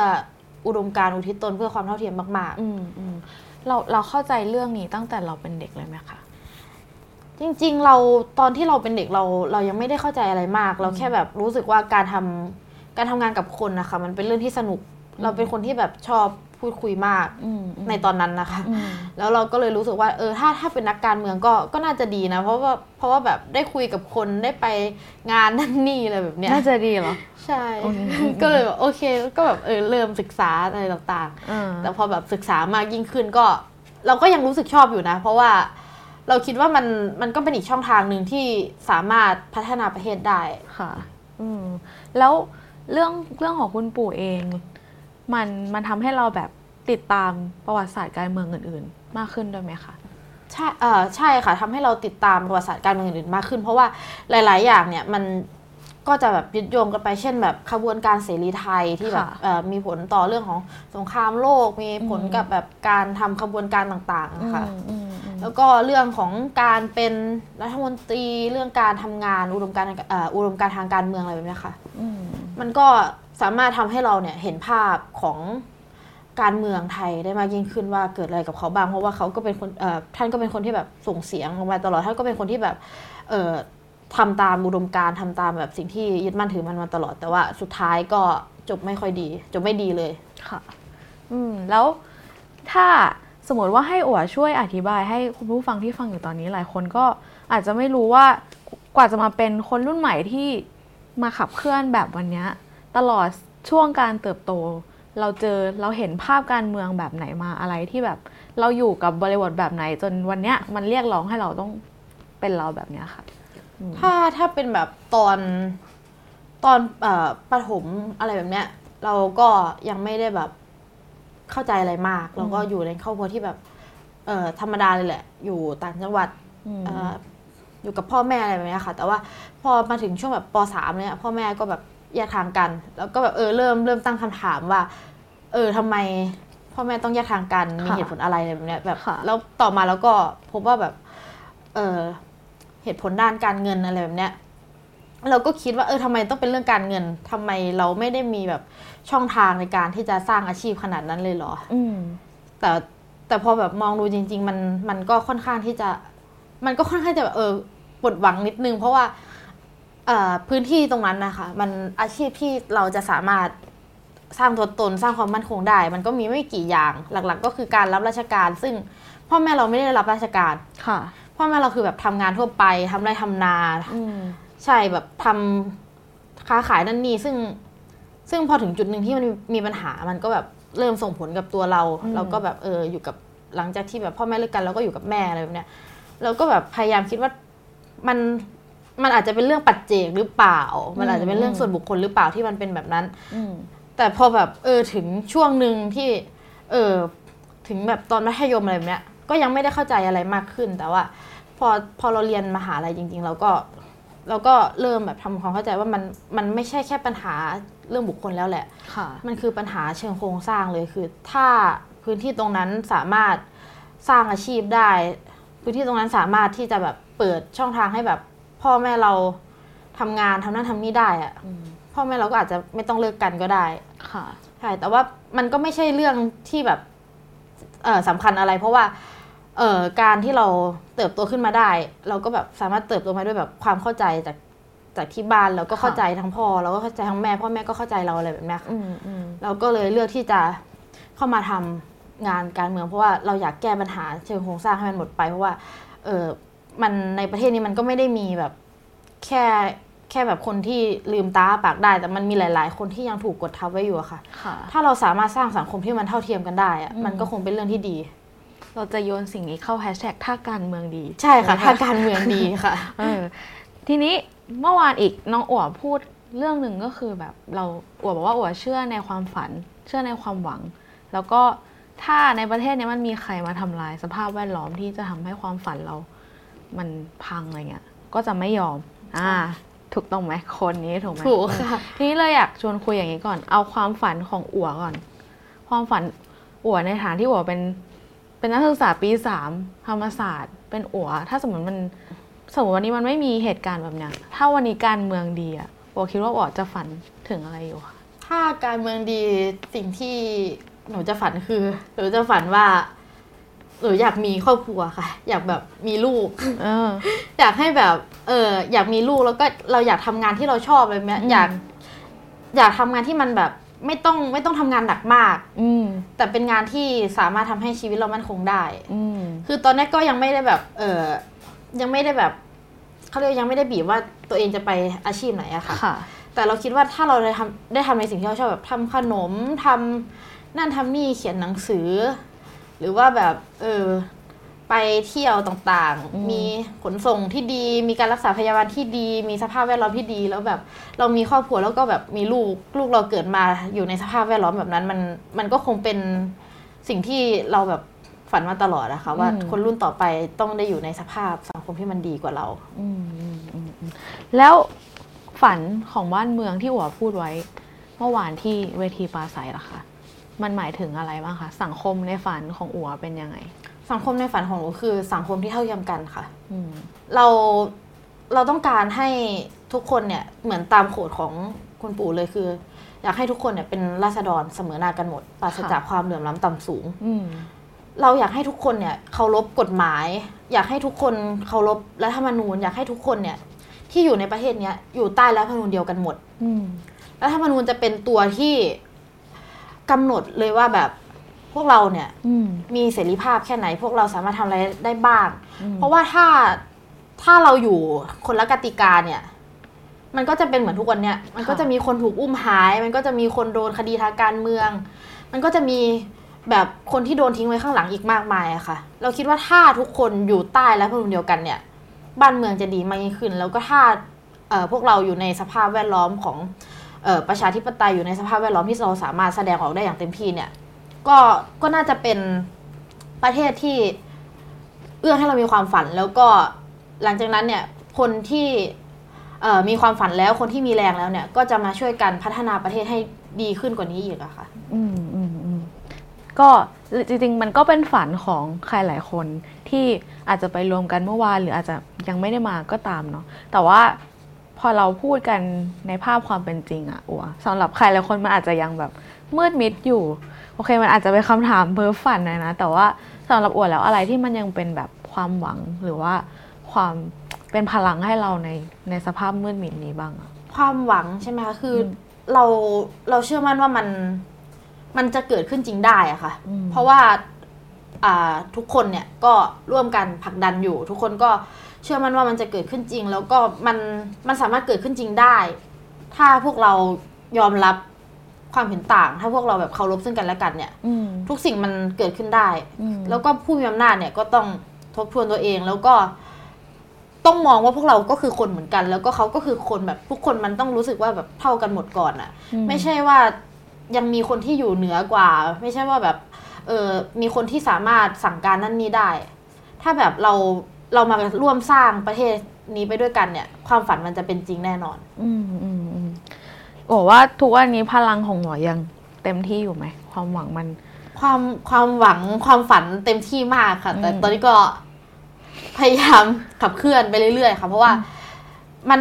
มันก็ปฏิเสธไม่ได้ว่าในบางช่วงมันก็เหนื่อย เพราะว่าเราก็โดนชกจากทางลัดหนักมากอืมอืมใช่ค่ะ แต่ว่าด้วยความที่มันออกมาแล้วอะยังไงก็ต้องสู้ แล้วก็ยังไงมัน คือยังไงดีคือถ้าแบบเราไม่สู้อะเขาก็เขาก็กดขี่เราอยู่ดีอะอืมถ้าเราไม่สู้เขาก็ละลานเราอยู่ดี มันไม่มีทางเลือกเลยที่เราจะแบบไม่สู้อะเราก็เลยแบบทำต่อไปอะค่ะอืมแล้วจริง ๆ แบบพอหลาย ๆ สถานการณ์เกิดขึ้นเนาะบางทีเป็นคนเอ่อเห็นข่าวอะไรเองเนี้ย ทุกคนก็แบบ ยังยังอึมครึมยังท้อเลยแล้ว กับเพื่อนๆอยากรู้ว่าเบื้องหลัง เบื้องหลังน้องๆที่มีพลังกันขนาดเนี้ย มันมีจุดที่แบบขุ่นมัวไหมแล้วเราทำยังไงให้กำลังใจกันผ่านไปยังไงบ้างคะคือเออก็มันก็มีบ้างค่ะที่เราแบบเออขุนมัวบ้างที่เราแบบท้อบ้าง แต่ว่ามันมันมีหลักยึดแล้วค่ะว่าเราสู้ไปทำไม เราสู้ไปเพื่อที่จะเห็นอะไรอะไรแบบเนี้ยอืมคือเราเราพยายามทำ ทำงานอย่างหนักอะค่ะ เพื่อให้มันไปสู่ปลายทางได้ อืมถ้าแบบมันเกิดมีอะไรที่มากระทบจิตใจเราอีกเราก็พยายามที่จะเอ่อดูแลรักษาใจซึ่งกันและกันนะคะดูแลตัวเองกลับมาพักบ้างกลับมาแบบเออลองถอยไปนิดนึงไหมแล้วก็คิดทำอะไรต่อ ไปว่า เออ เราจะทำอะไรต่อไม่ไม่ใช่แบบเราก็ไม่ได้แบบจะดันไปเรื่อยๆอะค่ะเพราะว่า ด้วยความที่ทุกคนก็ยังเป็นนักศึกษากันอยู่ด้วย แล้วก็ภาระต่างๆมัน มันก็ยังมันอาจจะแบบไม่ได้แบบต้องทำงานหาเงินหรือว่าอะไรแต่ว่า เราก็มีภาระด้านการเรียนหรือว่าเราต้องทำอ่ากิจกรรมอื่น ๆอยู่อืมใช่ค่ะการถอยออกมาตั้งหลักมันก็มันก็ไม่ใช่เรื่องผิดอะไร มันก็ไม่ใช่เรื่องแย่อะไรอะค่ะอืมอืมมีแบบมีมีรู้สึกบ้างไหมว่าแบบชีวิตเราชีวิตวัยรุ่นเรามันโดนขโมยไปจากสิ่งเหล่าเนี้ยอ๋อไม่เลยค่ะ ยังยังไม่เลยนะใช่ไม่เลยเพราะว่ายังยังใช้ชีวิตเต็มที่เรียนเที่ยว เออทำกิจกรรม นอนตอนไหนคะในในนอน ช่วงชีวิตนอนก็นอนตามเวลาปกติอะค่ะ ก่อนเที่ยงคืน ค่ะโอเคค่ะ มีคำถามมาหรือยังคะในช่วงนี้ เดี๋ยวเรามาเข้าสู่คำถามที่ทุกคนส่งมาถามน้องอั๋วนะคะ ปัญหานายทุนในไทยหัวกับนักการเมือง อั๋วมองว่าจะทำอย่างไรได้ครับ อ๋อ ปัญหานี้เป็นปัญหาที่ชัดมากอืม เอ่อแต่ละครั้งเนี่ย โดยเฉพาะแบบช่วงก่อนเลือกตั้งก็จะมีเอ่อโต๊ะจีนใช่ไหมคะค่ะเอ่อแล้วก็หลังหลังจากนั้นเนี่ย พอนายทุนหัวกับนักการเมืองปุ๊บก็เอ่อคืนผลประโยชน์ คือด้วยความที่ประเทศไทยอะค่ะ มีกฎหมายหลายกฎเอ่อหลายตัวมากอืมที่เอ่อกดคนเขาเรียกว่ากดแบบผู้ประกอบการรายย่อยอะไรแบบนี้ค่ะค่ะส่วนนายทุนก็จะได้แบบ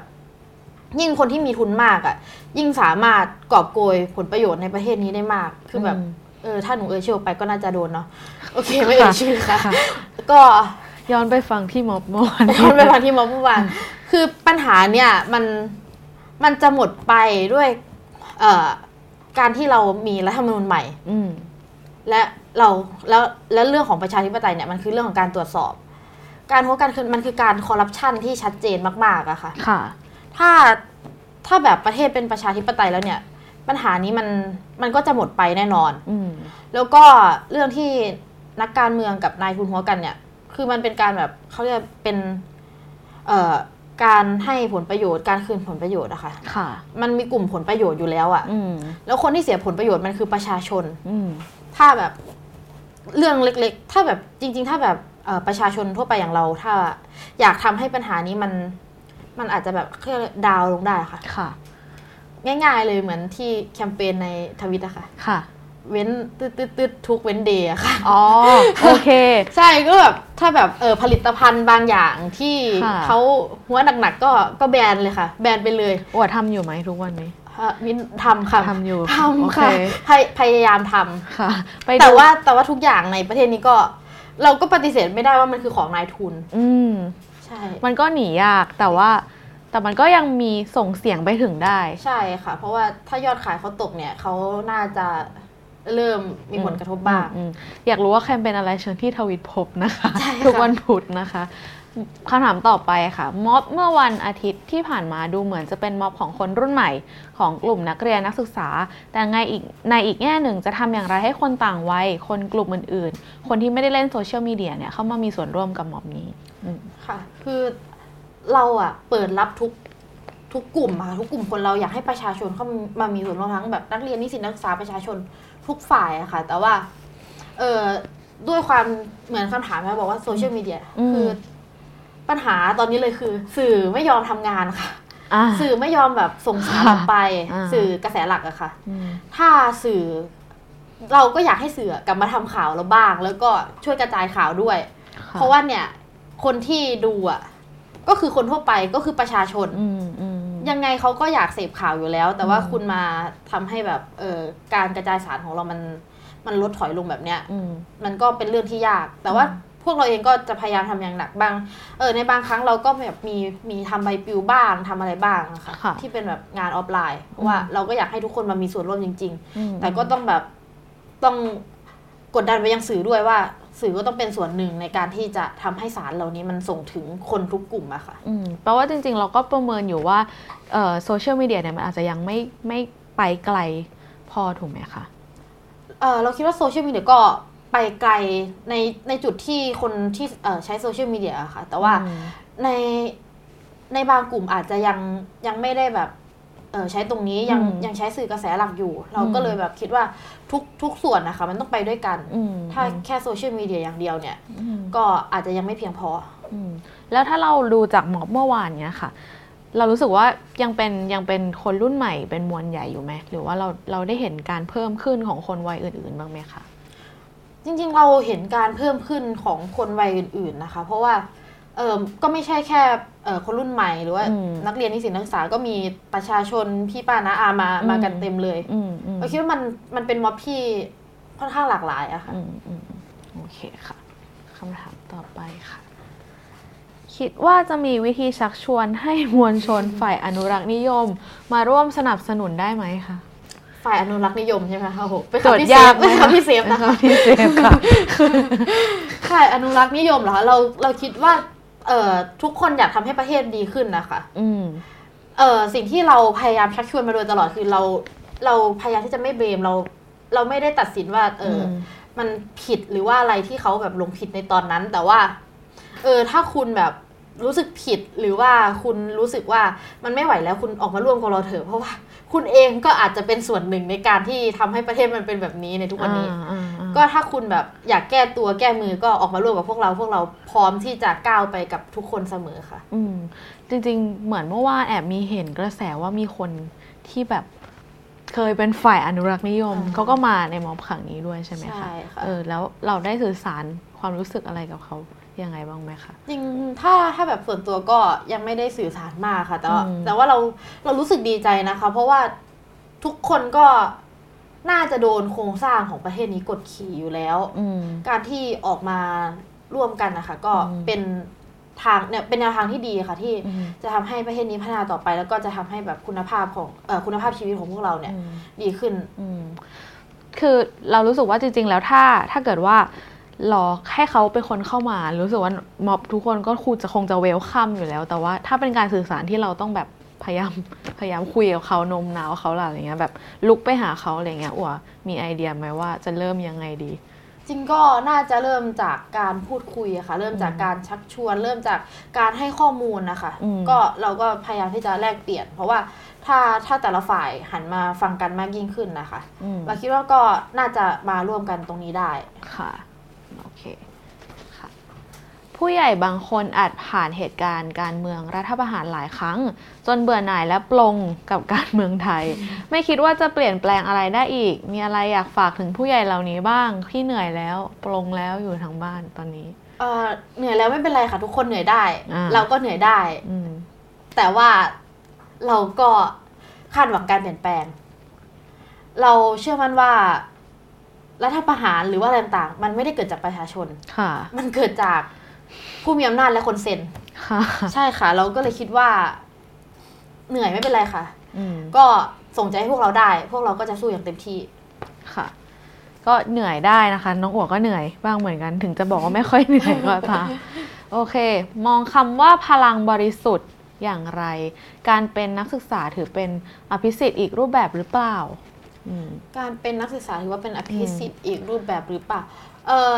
จริง ๆ การเป็นนักศึกษาเนี่ยก็เราพลังบริสุทธิ์ก็เป็นสิ่งที่อาจจะมาจากเอ่อความมุมมองของหลาย ๆ คนนะคะว่าอืมเออเราออกมาด้วยความต้องการจริงของเราค่ะ ส่วนการเป็นอภิสิทธิ์คือเรามองว่าคือเราก็ไม่อยากให้มันเป็นอภิสิทธิ์อะค่ะเราเรารู้สึกว่าเราอยากส่งเสริมความเท่าเทียมอืมเราอยากให้ทุกคนออกมาตรงนี้ไม่ว่าจะเป็นใครก็ตามนักศึกษาประชาชน ใครก็ตามสามารถออกมาเรียกร้องกับเราได้ค่ะอืมอืมเออแต่ว่า ในบางครั้งเนี่ย ก็การเป็นนักศึกษาก็อาจจะปฏิเสธไม่ได้ว่า มันก็มีข้อดีอยู่ในนั้นคือ มันเป็นภาพชัดว่าเรายังเป็นเยาวชน แล้วก็เออมีได้รับการสนับสนุนจากจากอาจารย์หรือว่าทางมหาลัยอะไรแบบนี้บ้างค่ะ แต่ว่าตรงนี้เราเราก็ไม่เราก็เราก็พยายามที่จะทำให้แบบทุกคนเข้ามาอยู่ตรงเอ่อเข้ามาอยู่ร่วมกันนะคะ อืมอืมเพราะว่าเราคิดว่า ถ้าถ้าพวกเราแบบเออมองว่ามันเท่าเทียม เราสามารถสร้างความเท่าเทียมได้เนี่ย ก็คำว่าอภิสิทธิ์มันก็น่าจะต้องมันก็จะหายไปในเร็วๆนี้แน่ๆอืมอืมในในขณะเดียวกันมันก็มีเหมือนน้องๆ กลุ่มนักเรียนเนาะที่ออกมาเคลื่อนไหว เหมือนกันแต่ว่าด้วยด้วยสภาพแวดล้อมเนี่ยเหมือนแบบผลกระทบที่เกิดกับน้องๆเนี่ยมันก็อาจจะคนละแบบ กับนักศึกษามหาวิทยาลัยเนาะอันนี้ แต่น้องก็เป็นพลังบริสุทธิ์อีกรูปแบบหนึ่งอวดมีอะไร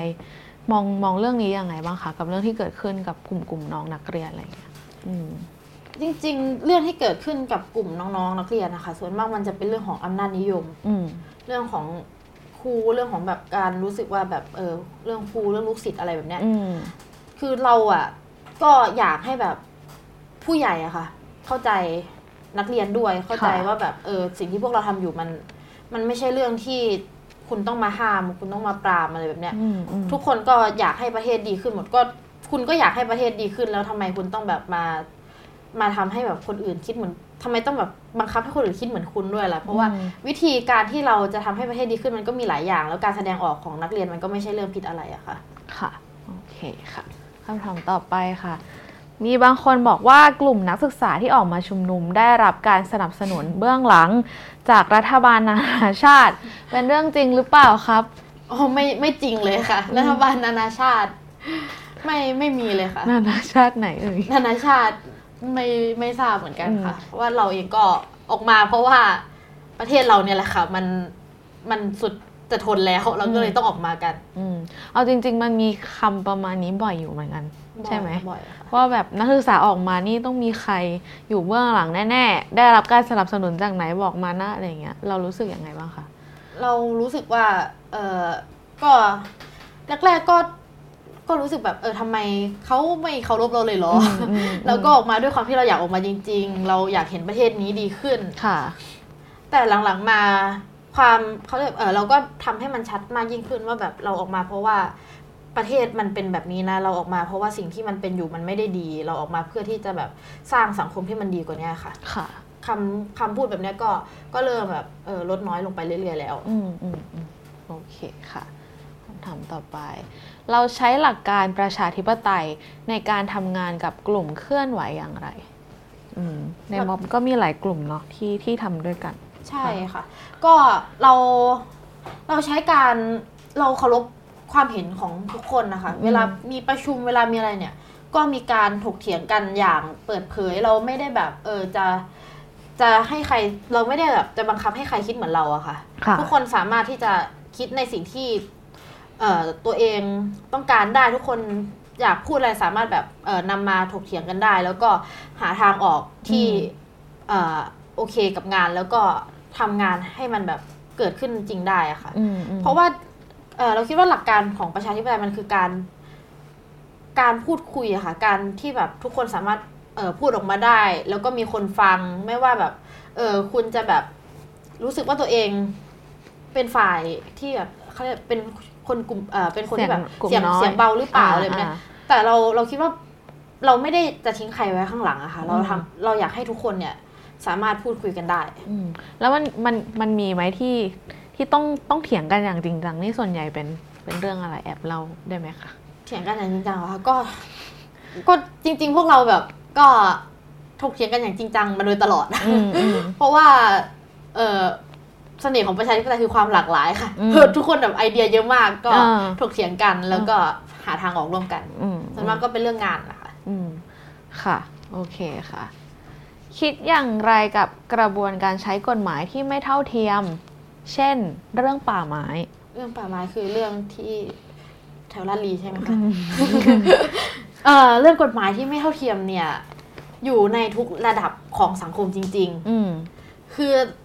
กฎหมายเนี่ยมันสร้างขึ้นมาเพื่อให้บ้านเมืองสงบสุขใช่ไหมคะสร้างขึ้นมาค่ะเพื่อจัดระเบียบสังคมค่ะแต่สิ่งที่เกิดขึ้นคือ มีคนที่มีอำนาจใช้กฎหมาย ใช้ช่องว่างทางกฎหมาย เอาเปรียบคนอื่น คือเราคิดว่า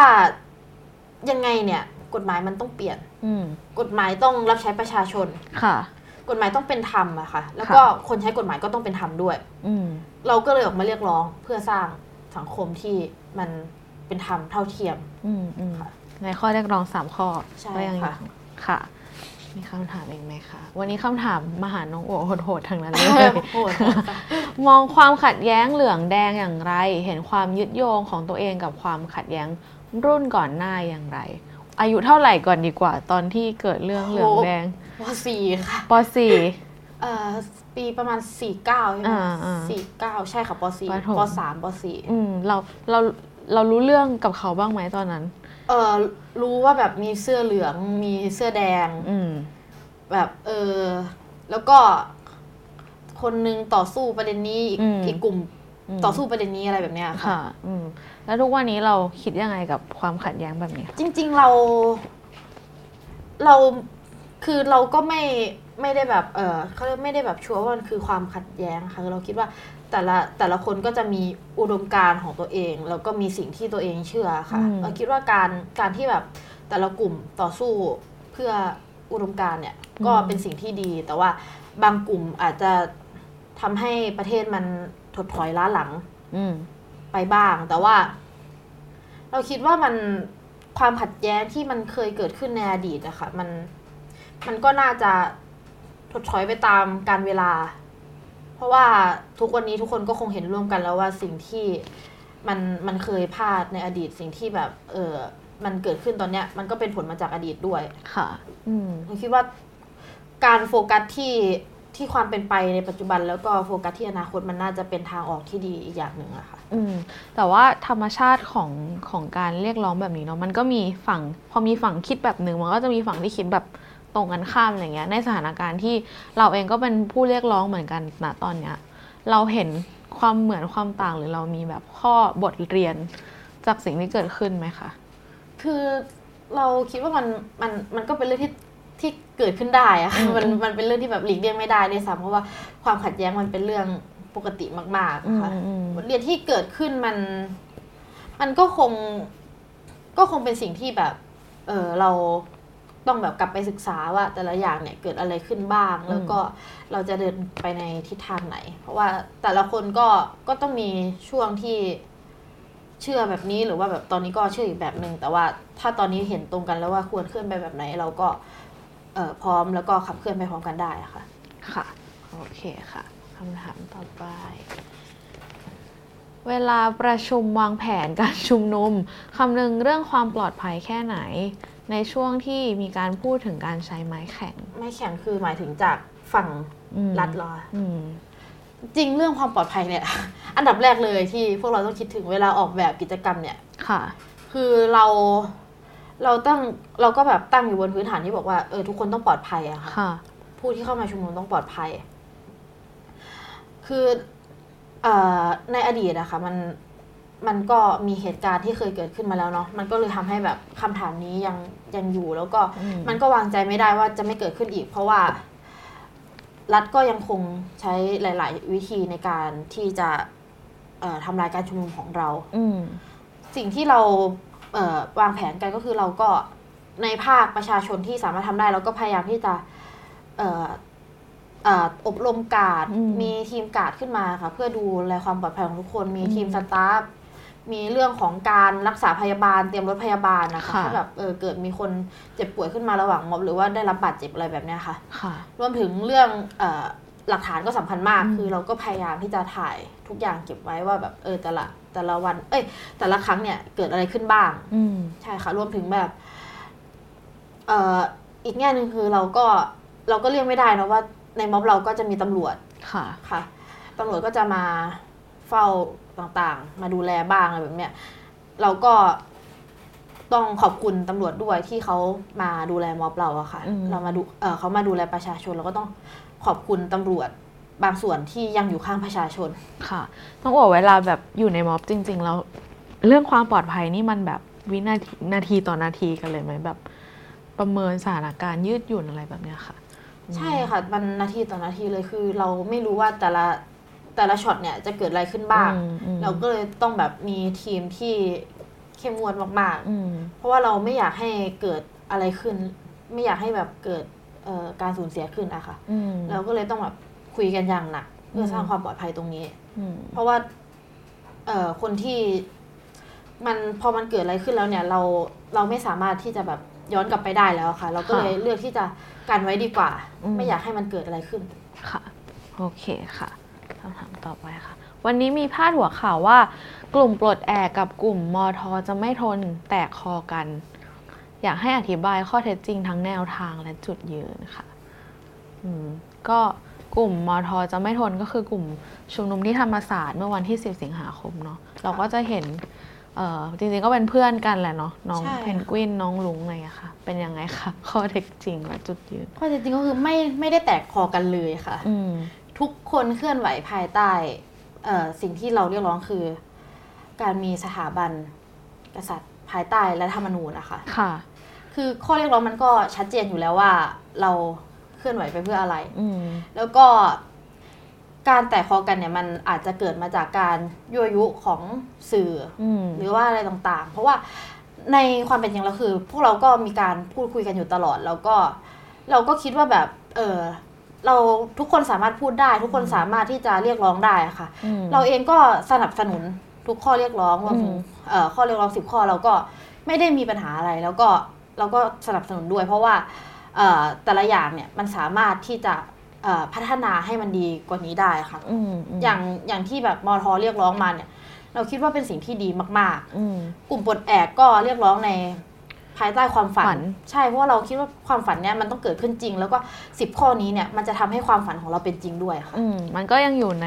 เอ่อหนึ่งความฝันที่ที่กลุ่มประชาชนบทแอกพูด แต่ว่าทีนี้ความความต่างก็คืออาจจะมีท่าทีที่แตกต่างกันอย่างนี้ไหมคะตรงนี้ก็เป็นสิ่งที่ ทุกคนสามารถแสดงออกได้ค่ะอืมเราก็ต้องเคารพซึ่งกันและกันมันอืมคือสิทธิเสรีภาพในการแสดงออกอืมอย่างพวกเราแสดงออกเอออย่างเช่นเออหนูแสดงออกแบบไหนก็ มันก็คือสิทธิ์ที่หนูสามารถทำได้ค่ะ อย่างเช่นแบบเพนกวินแสดงออกแบบไหนลุงแสดงออกแบบไหนก็เป็นสิ่งที่เพนกวินกับลุงสามารถแสดงออกได้อืมถ้าเราแบบถ้าเรายืนอยู่บนหลักการนะคะเราถ้าเรายืนอยู่บนหลักของประชาธิปไตยเนี่ย เราก็เคารพทุกคนอืมใช่ค่ะค่ะ โอเคค่ะ คำถามต่อไป มองบทบาทของนักการเมืองในสภาอย่างไร อะไรคือ โจทย์สำคัญที่นักการเมืองควรทำในช่วงเวลานี้ห่วงยามนี้ค่ะอืมนักการเมืองต้องรับใช้ประชาชนค่ะ นักการเมืองต้องมีบทบาทสำคัญ เพราะว่านักการเมืองเป็นเอ่อคนที่ประชาชนไว้วางใจในค่ะระบบสภาแบบตัวแทนก็สิ่งที่ประชาชนเรียกร้องไปค่ะ ไม่ว่าจะเป็นสามข้อสองจุดยืนหนึ่งความฝันหรือว่าสิบข้อเนี่ย นักการเมืองต้อง ทำหน้าที่ส่งต่อค่ะ เขาต้องไปทำให้มันเกิดขึ้นจริงเขาต้องไปผลักดันนะคะในระบบสภาในระบบเอ่อการเมืองต่อไป เพราะว่าถ้าคนที่เสียงดัง ๆ อย่างเช่นนักการเมืองเอ่อแล้วก็นักการเมืองนอกจากที่จะเสียงดังแล้วเนี่ยเขาเป็นกลุ่มที่มีอำนาจด้วยอืมนักการเมืองยิ่งต้องผลักดันให้มันเข้มข้นให้ความต้องการของประชาชนเกิดขึ้นจริงอะค่ะ ค่ะอืมโอเคค่ะคำถามต่อไปค่ะ หลายคนที่เคยออกมาต่อสู้ก่อนหน้านี้ เจอผลกระทบหลักรูปแบบอวดเตรียมใจเรื่องนี้แค่ไหน ผลกระทบในฐานะที่เราออกมายืนต่อสู้ ก็ทุกอย่างมีต้นทุนที่ต้องจ่ายค่ะ แล้วก็เอ่อช่วงแรกเราก็แบบไม่ไม่ได้แบบเตรียมใจอะไรมากค่ะ ช่วงแรกเราก็เออคงไม่เป็นไรหรอก คงไม่โดนคดีหรอกอะไรแบบเนี้ยอืมอืมคงไม่โดนตามหรอกแต่ว่าแบบพอพอต่อสู้มาสักพักเอ้ามีทุกรูปแบบเหมือนกันนะเนี่ยอืมอืมก็ ตัวเราเองไม่ไม่ได้กังวลอะไรมากค่ะ ส่วนมากจะเป็นการทำความเข้าใจกับที่บ้านมากกว่า เพราะว่าเราก็ไม่ได้มีตัวคนเดียวอะค่ะอืมหลาย ๆ คนก็ผลักดันส่งเสริมเราจนมายืนตรงนี้ได้ค่ะเราก็ต้องแคร์พ่อแม่มาก ๆ แคร์ที่บ้านมาก ๆ ค่ะ ก็เน้นไปที่แบบการทำความเข้าใจมากกว่า ว่าเอออาจจะเราอาจจะโดนตรงนี้นะ พ่อแม่ก็เตรียมใจไว้ก่อนก็ได้เพราะว่ามันไม่มีใครอยากให้เกิดอะค่ะอืมแต่ว่าถ้ามันเกิดขึ้นมาแล้ว มัน มันก็ต้องรับสภาพกันไป แต่ว่าเราก็ยังคงยืนยันต่อไปว่าเราจะสู้ค่ะพ่อแม่ก็สู้อยู่ข้างๆเรา คุณพ่อคุณแม่ก็เข้าใจดีก็เป็นกำลังใจใช่ไหมคะอืมโอเคค่ะ อยากพูดอะไรถึงฝ่ายค้านโดยเฉพาะการสนับสนุนการชุมนุมของนักศึกษา แต่ดูเหมือนฝ่ายค้านจะไม่นำไปหารือในสภาค่ะอ๋อฝ่ายค้านอ่าเอ่ออืมการสัมคือฝ่ายค้านจริง ๆ เรา เราเห็นบทบาทของฝ่ายค้านในแง่ของแบบเอ่อการแสดงตัวว่าจะมาประกันตัวการเอ่อประเอ่อมาร่วมการชุมนุมอะไรต่างๆใช่ไหมแต่ว่าสิ่งที่เราอยากเพิ่มความเข้มข้นคือการนำไปหาลือเนี่ยแหละค่ะอืมเราอยากให้แต่ละฝ่ายเนี่ยผลักดันข้อเรียกร้องของเราให้เกิดขึ้นจริงอืมอืมเพราะว่าเราคิดว่าถ้าเขานำไปหาลือนำไปพูดคุยนำไปพูดถึงในสภาเนี่ย ข้อเรียกร้องของเราน่าจะ เออเขาจะมีผลกับ รัฐมากยิ่งขึ้นนะคะ ค่ะ ไม่ใช่แค่แบบเออมาอย่างเดียวแต่ว่าอืมก็ถ้านำไปพูดด้วยก็จะดีมากแล้วก็ เราคิดว่าการเป็นนักการเมืองการเป็นฝ่ายค้านอะไรแบบเนี้ยเขาก็จะมีมีความพร้อมมีต้นทุนที่สามารถศึกษาเรื่องอืมที่เรากำลังทำอยู่เพิ่มเติมได้อะไรแบบเนี้ยก็ถ้าสามารถ เอ้ยไม่ใช่ขออภัยค่ะถ้าแบบฝ่ายค้านนำไปพูดถึงในสภานำไปอภิปราย แล้วก็ผ ลักดันข้อเรียกร้องให้เกิดขึ้นจริงก็เป็นเป็นสิ่งที่ดีมากๆ เพราะว่าเราเราก็คาดหวังอยู่นะคะเอ่ออาฝ่ายค้านอย่าลืมนะคะได้ได้มีพูดคุยบ้างไหมคะเขามีท่าทียังไงบ้างไหมไม่ไม่ได้ไม่ได้มีการพูดคุยค่ะอืมไม่ได้มีการพูดคุยเป็นการส่วนตัวเราก็เรียกร้องผ่านม็อบ เรียกร้องผ่านเนี่ยค่ะ ช่องทางต่างๆ ที่เราสามารถทำได้ อืมค่ะ ก็น้องๆบอกว่ารออยู่นะรคะออยู่ค่ะค่ะรออยู่โอเคคำถามต่อไปค่ะ ถ้า 3 ข้อเรียกร้องได้รับการปฏิบัติ แต่การเมืองไทยกลับไปเหมือนช่วงมีรัฐธรรมนูญปี 40 2540 ยังมีอะไรควรประท้วงอีกไหมคะเอ่ออันนี้หมายถึงว่าถ้ารัฐธรรมเอ่อถ้ารัฐธรรมนูญของเรามันเหมือนปี 40 แล้วเราจะประท้วงอะไรอีกไหมอืมการเมืองไทยกลับไปเหมือนช่วงมีรัฐธรรมนูญ2540 เรา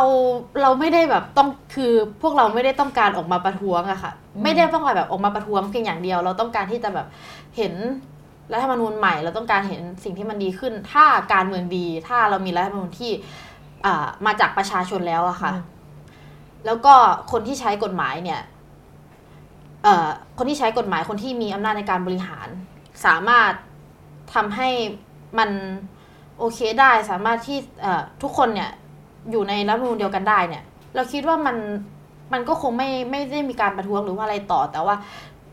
แต่ว่าการประท้วงมันก็คือเรื่องธรรมดาค่ะ มันคือค่ะเรื่องทั่วไปที่เกิดขึ้นอ่าไม่ว่าจะสเกลเล็กสเกลใหญ่แบบเออมีคนสี่ห้าคนมาประท้วงอะไรแบบนี้ก็เป็นการประท้วงคือ มันเป็นการแสดงออกอะค่ะ ในประเทศที่เป็นประชาธิปไตย มันก็มีการประท้วงอยู่เรื่อยๆ ไม่จำเป็นว่าแบบเออพอได้รัฐธรรมนูญแล้วเราเราต้องหยุดประท้วงคือ ทุกคนยังมีสิทธิ์ในการแสดงออกยิ่งมีรัฐธรรมนูญเรา เราก็ยิ่งสามารถประท้วงได้ ต่อไปอะค่ะเพราะว่าอืมเรามีเสรีภาพมากยิ่งขึ้นเราค่ะเรามีกฎหมายที่มารองรับเสรีภาพเราอะค่ะอืมค่ะแล้วก็ยังยังก็ยังตรวจสอบแล้วก็ยังเรียกร้องใช่ค่ะต่อมันไปมันได้คือกระบวนการการตรวจสอบแล้วค่ะอืมต่อไป มันมีหลายเรื่องมากแบบ มันก็ไม่ได้จะจบแค่นั้นนะคะ เพราะว่าก็อยากให้แบบเอ่อเอ่อเข้าใจว่าตรงนี้มันคือการแสดงออกค่ะ มันคือเสรีภาพ ที่หลังจากมีประชาธิปไตยยังไงมันก็เกิดขึ้น ประชาธิปไตยมันคือการเนี่ยแหละค่ะ การแสดงออกการพูดคุย ค่ะ โอเคค่ะ หนังสือเล่มไหนที่สร้างแรงบันดาลใจให้กับอัว เออ อยากรู้เหมือนกันหัวอยากอ่านหนังสือไปที่สร้างแรงบันดาลใจให้กับหนูใช่ไหมคะ อืม เอ่อ ความสุขของกะทิค่ะ ความสุขของอาทิเหรอ ใช่ค่ะ เพราะว่าเป็นเรื่องที่แบบเกี่ยวกับ ครอบครัวค่ะอืมแบบกะทิอยู่กับยายอยู่กับตาอะไรแบบเนี้ยอืมเออือมแล้วแบบเออเราก็อยู่กับยายกับตาเหมือนกันตอนเป็นเด็กอืมแล้วก็แบบอยู่ฝั่งแม่เลยนะมันมันก็คล้ายๆชีวิตเราอะค่ะ อ่านอืมไปแบบ เออ มันด้วยความที่มันเป็นวรรณกรรมด้วยมันเป็นแบบ มันอ่านง่ายอะค่ะค่ะก็เลยทำให้เราแบบ เออ อยากอยากมีชีวิตที่มัน มีความสุขอยากมีชีวิตที่มันดีอะค่ะ ซึ่งซึ่งชีวิตที่มันดีมันมันไม่ได้แปลว่าเราต้องแบบพอใจที่เราอยู่ตรงนั้นนะคะอืมเราคิดว่าชีวิตที่มันดีได้อะมันมันอาศัยจากองค์ประกอบหลายอย่าง ซึ่งหนึ่งในนั้นคือการเมืองอืมการเมืองมันมันส่งผลกับชีวิตเราค่ะ เราก็เลยเลือกที่จะออกมาเรียกร้องแล้วก็ใช้ตรงนั้นเป็นแรงบันดาลใจในการผลักดันเรามาอยู่ตรงนี้ อืมก็ไม่ใช่หนังสือเข้มๆ แต่เป็นหนังสือที่เรียบง่ายนี่แหละ แต่บอกเราได้ว่าการเมืองมันจะทำให้ชีวิตมันมีความสุขยังไง ค่ะอืม ค่ะ มาที่คำถามสุดท้ายแล้ว คิดว่ามีระยะเวลาให้การต่อสู้ของตัวเองไหม ว่าพอเรียนจบแล้วคงไม่ออกมาชุมนุมอีก หรือจะสู้ไปจนเกิดการเปลี่ยนแปลงจริงโอ้คำถามหนักเหมือนกันนะเนี่ยๆเออเออถ้าเกิดว่าคำว่าจบที่รุ่นเราเนี่ยมันไม่ใช่แค่รุ่นที่อัวยังอยู่ในรั้วมหาวิทยาลัยล่ะ เออเราผลักดันต่อแน่นอนค่ะอืมไม่ว่าตอนนั้นเราจะอยู่ในบทบาทไหน เราจะเอ่อผลักดันให้มันให้มันแบบเกิดการเปลี่ยนแปลงจริงๆ คือ ถึงเราเรียนจบไปแล้วเนี่ย เราคิดว่าถ้ามันไม่เปลี่ยนอะเราก็ยังต้องสู้ต่อไป แต่ถ้ามันจบตอนที่เราเรียนจบได้อะก็จะเป็นสิ่งที่เราดีใจมาก เพราะว่า เอ่อการเปลี่ยนแปลงเราก็เข้าเข้าใจดีว่ามันอาจจะไม่ได้มาเร็ว แต่ว่า เราคิดว่าถึงจุดที่เราเรียนจบ เราอาจจะไม่ได้แบบเป็นนักกิจกรรมเข้มข้นเหมือนเหมือนตอนนี้ แต่ว่าเราก็อยู่ในบทบาทของการผลักดันได้ เรา เราจะไม่ว่าเราจะอยู่ในหน้าที่ไหนอะค่ะ การที่เราออกมา ออกมาร่วมออกมาสร้างความเปลี่ยนแปลงอะค่ะ มันก็เป็นส่วนหนึ่งที่เราสามารถทำได้ ไม่จำเป็นว่าเราต้องไปอยู่บนเวทีหรือว่าอยู่ตรงไหน ถ้าเราอยากเรียกร้องแล้วก็อยากทำให้มันเกิดสังคมที่เป็นประชาธิปไตยจริงๆเนี่ยไม่ว่าเราจะอายุเท่าไหร่หรือว่าเรียนจบแล้วเนี่ย เราก็ยังจะมาขับเคลื่อนต่อไปเหมือนเดิม ค่ะ โอเคค่ะ ก็วันนี้ได้คุยกับอัวแล้วก็ได้เห็นมุมมองของคนรุ่นใหม่อย่างอัว แล้วก็เห็นตัวตนของอัวมากกว่า ที่ยืนอยู่บนเวทีนะคะ แต่ว่าก็เราก็คงจะได้เห็นอัวบนเวทีอยู่ในวงสนามนี้ต่อไปเรื่อย ๆ ก็ขอบคุณมากๆที่สละเวลา แล้วก็ตรงจากม็อบจากห้องเรียนมาถึงที่นี่นะคะ ขอบคุณมากค่ะ ก็ติดตามรายการวันอวันวันโอวันวันออนวันได้ใหม่ ทุกสัปดาห์นะคะ สวัสดีค่ะ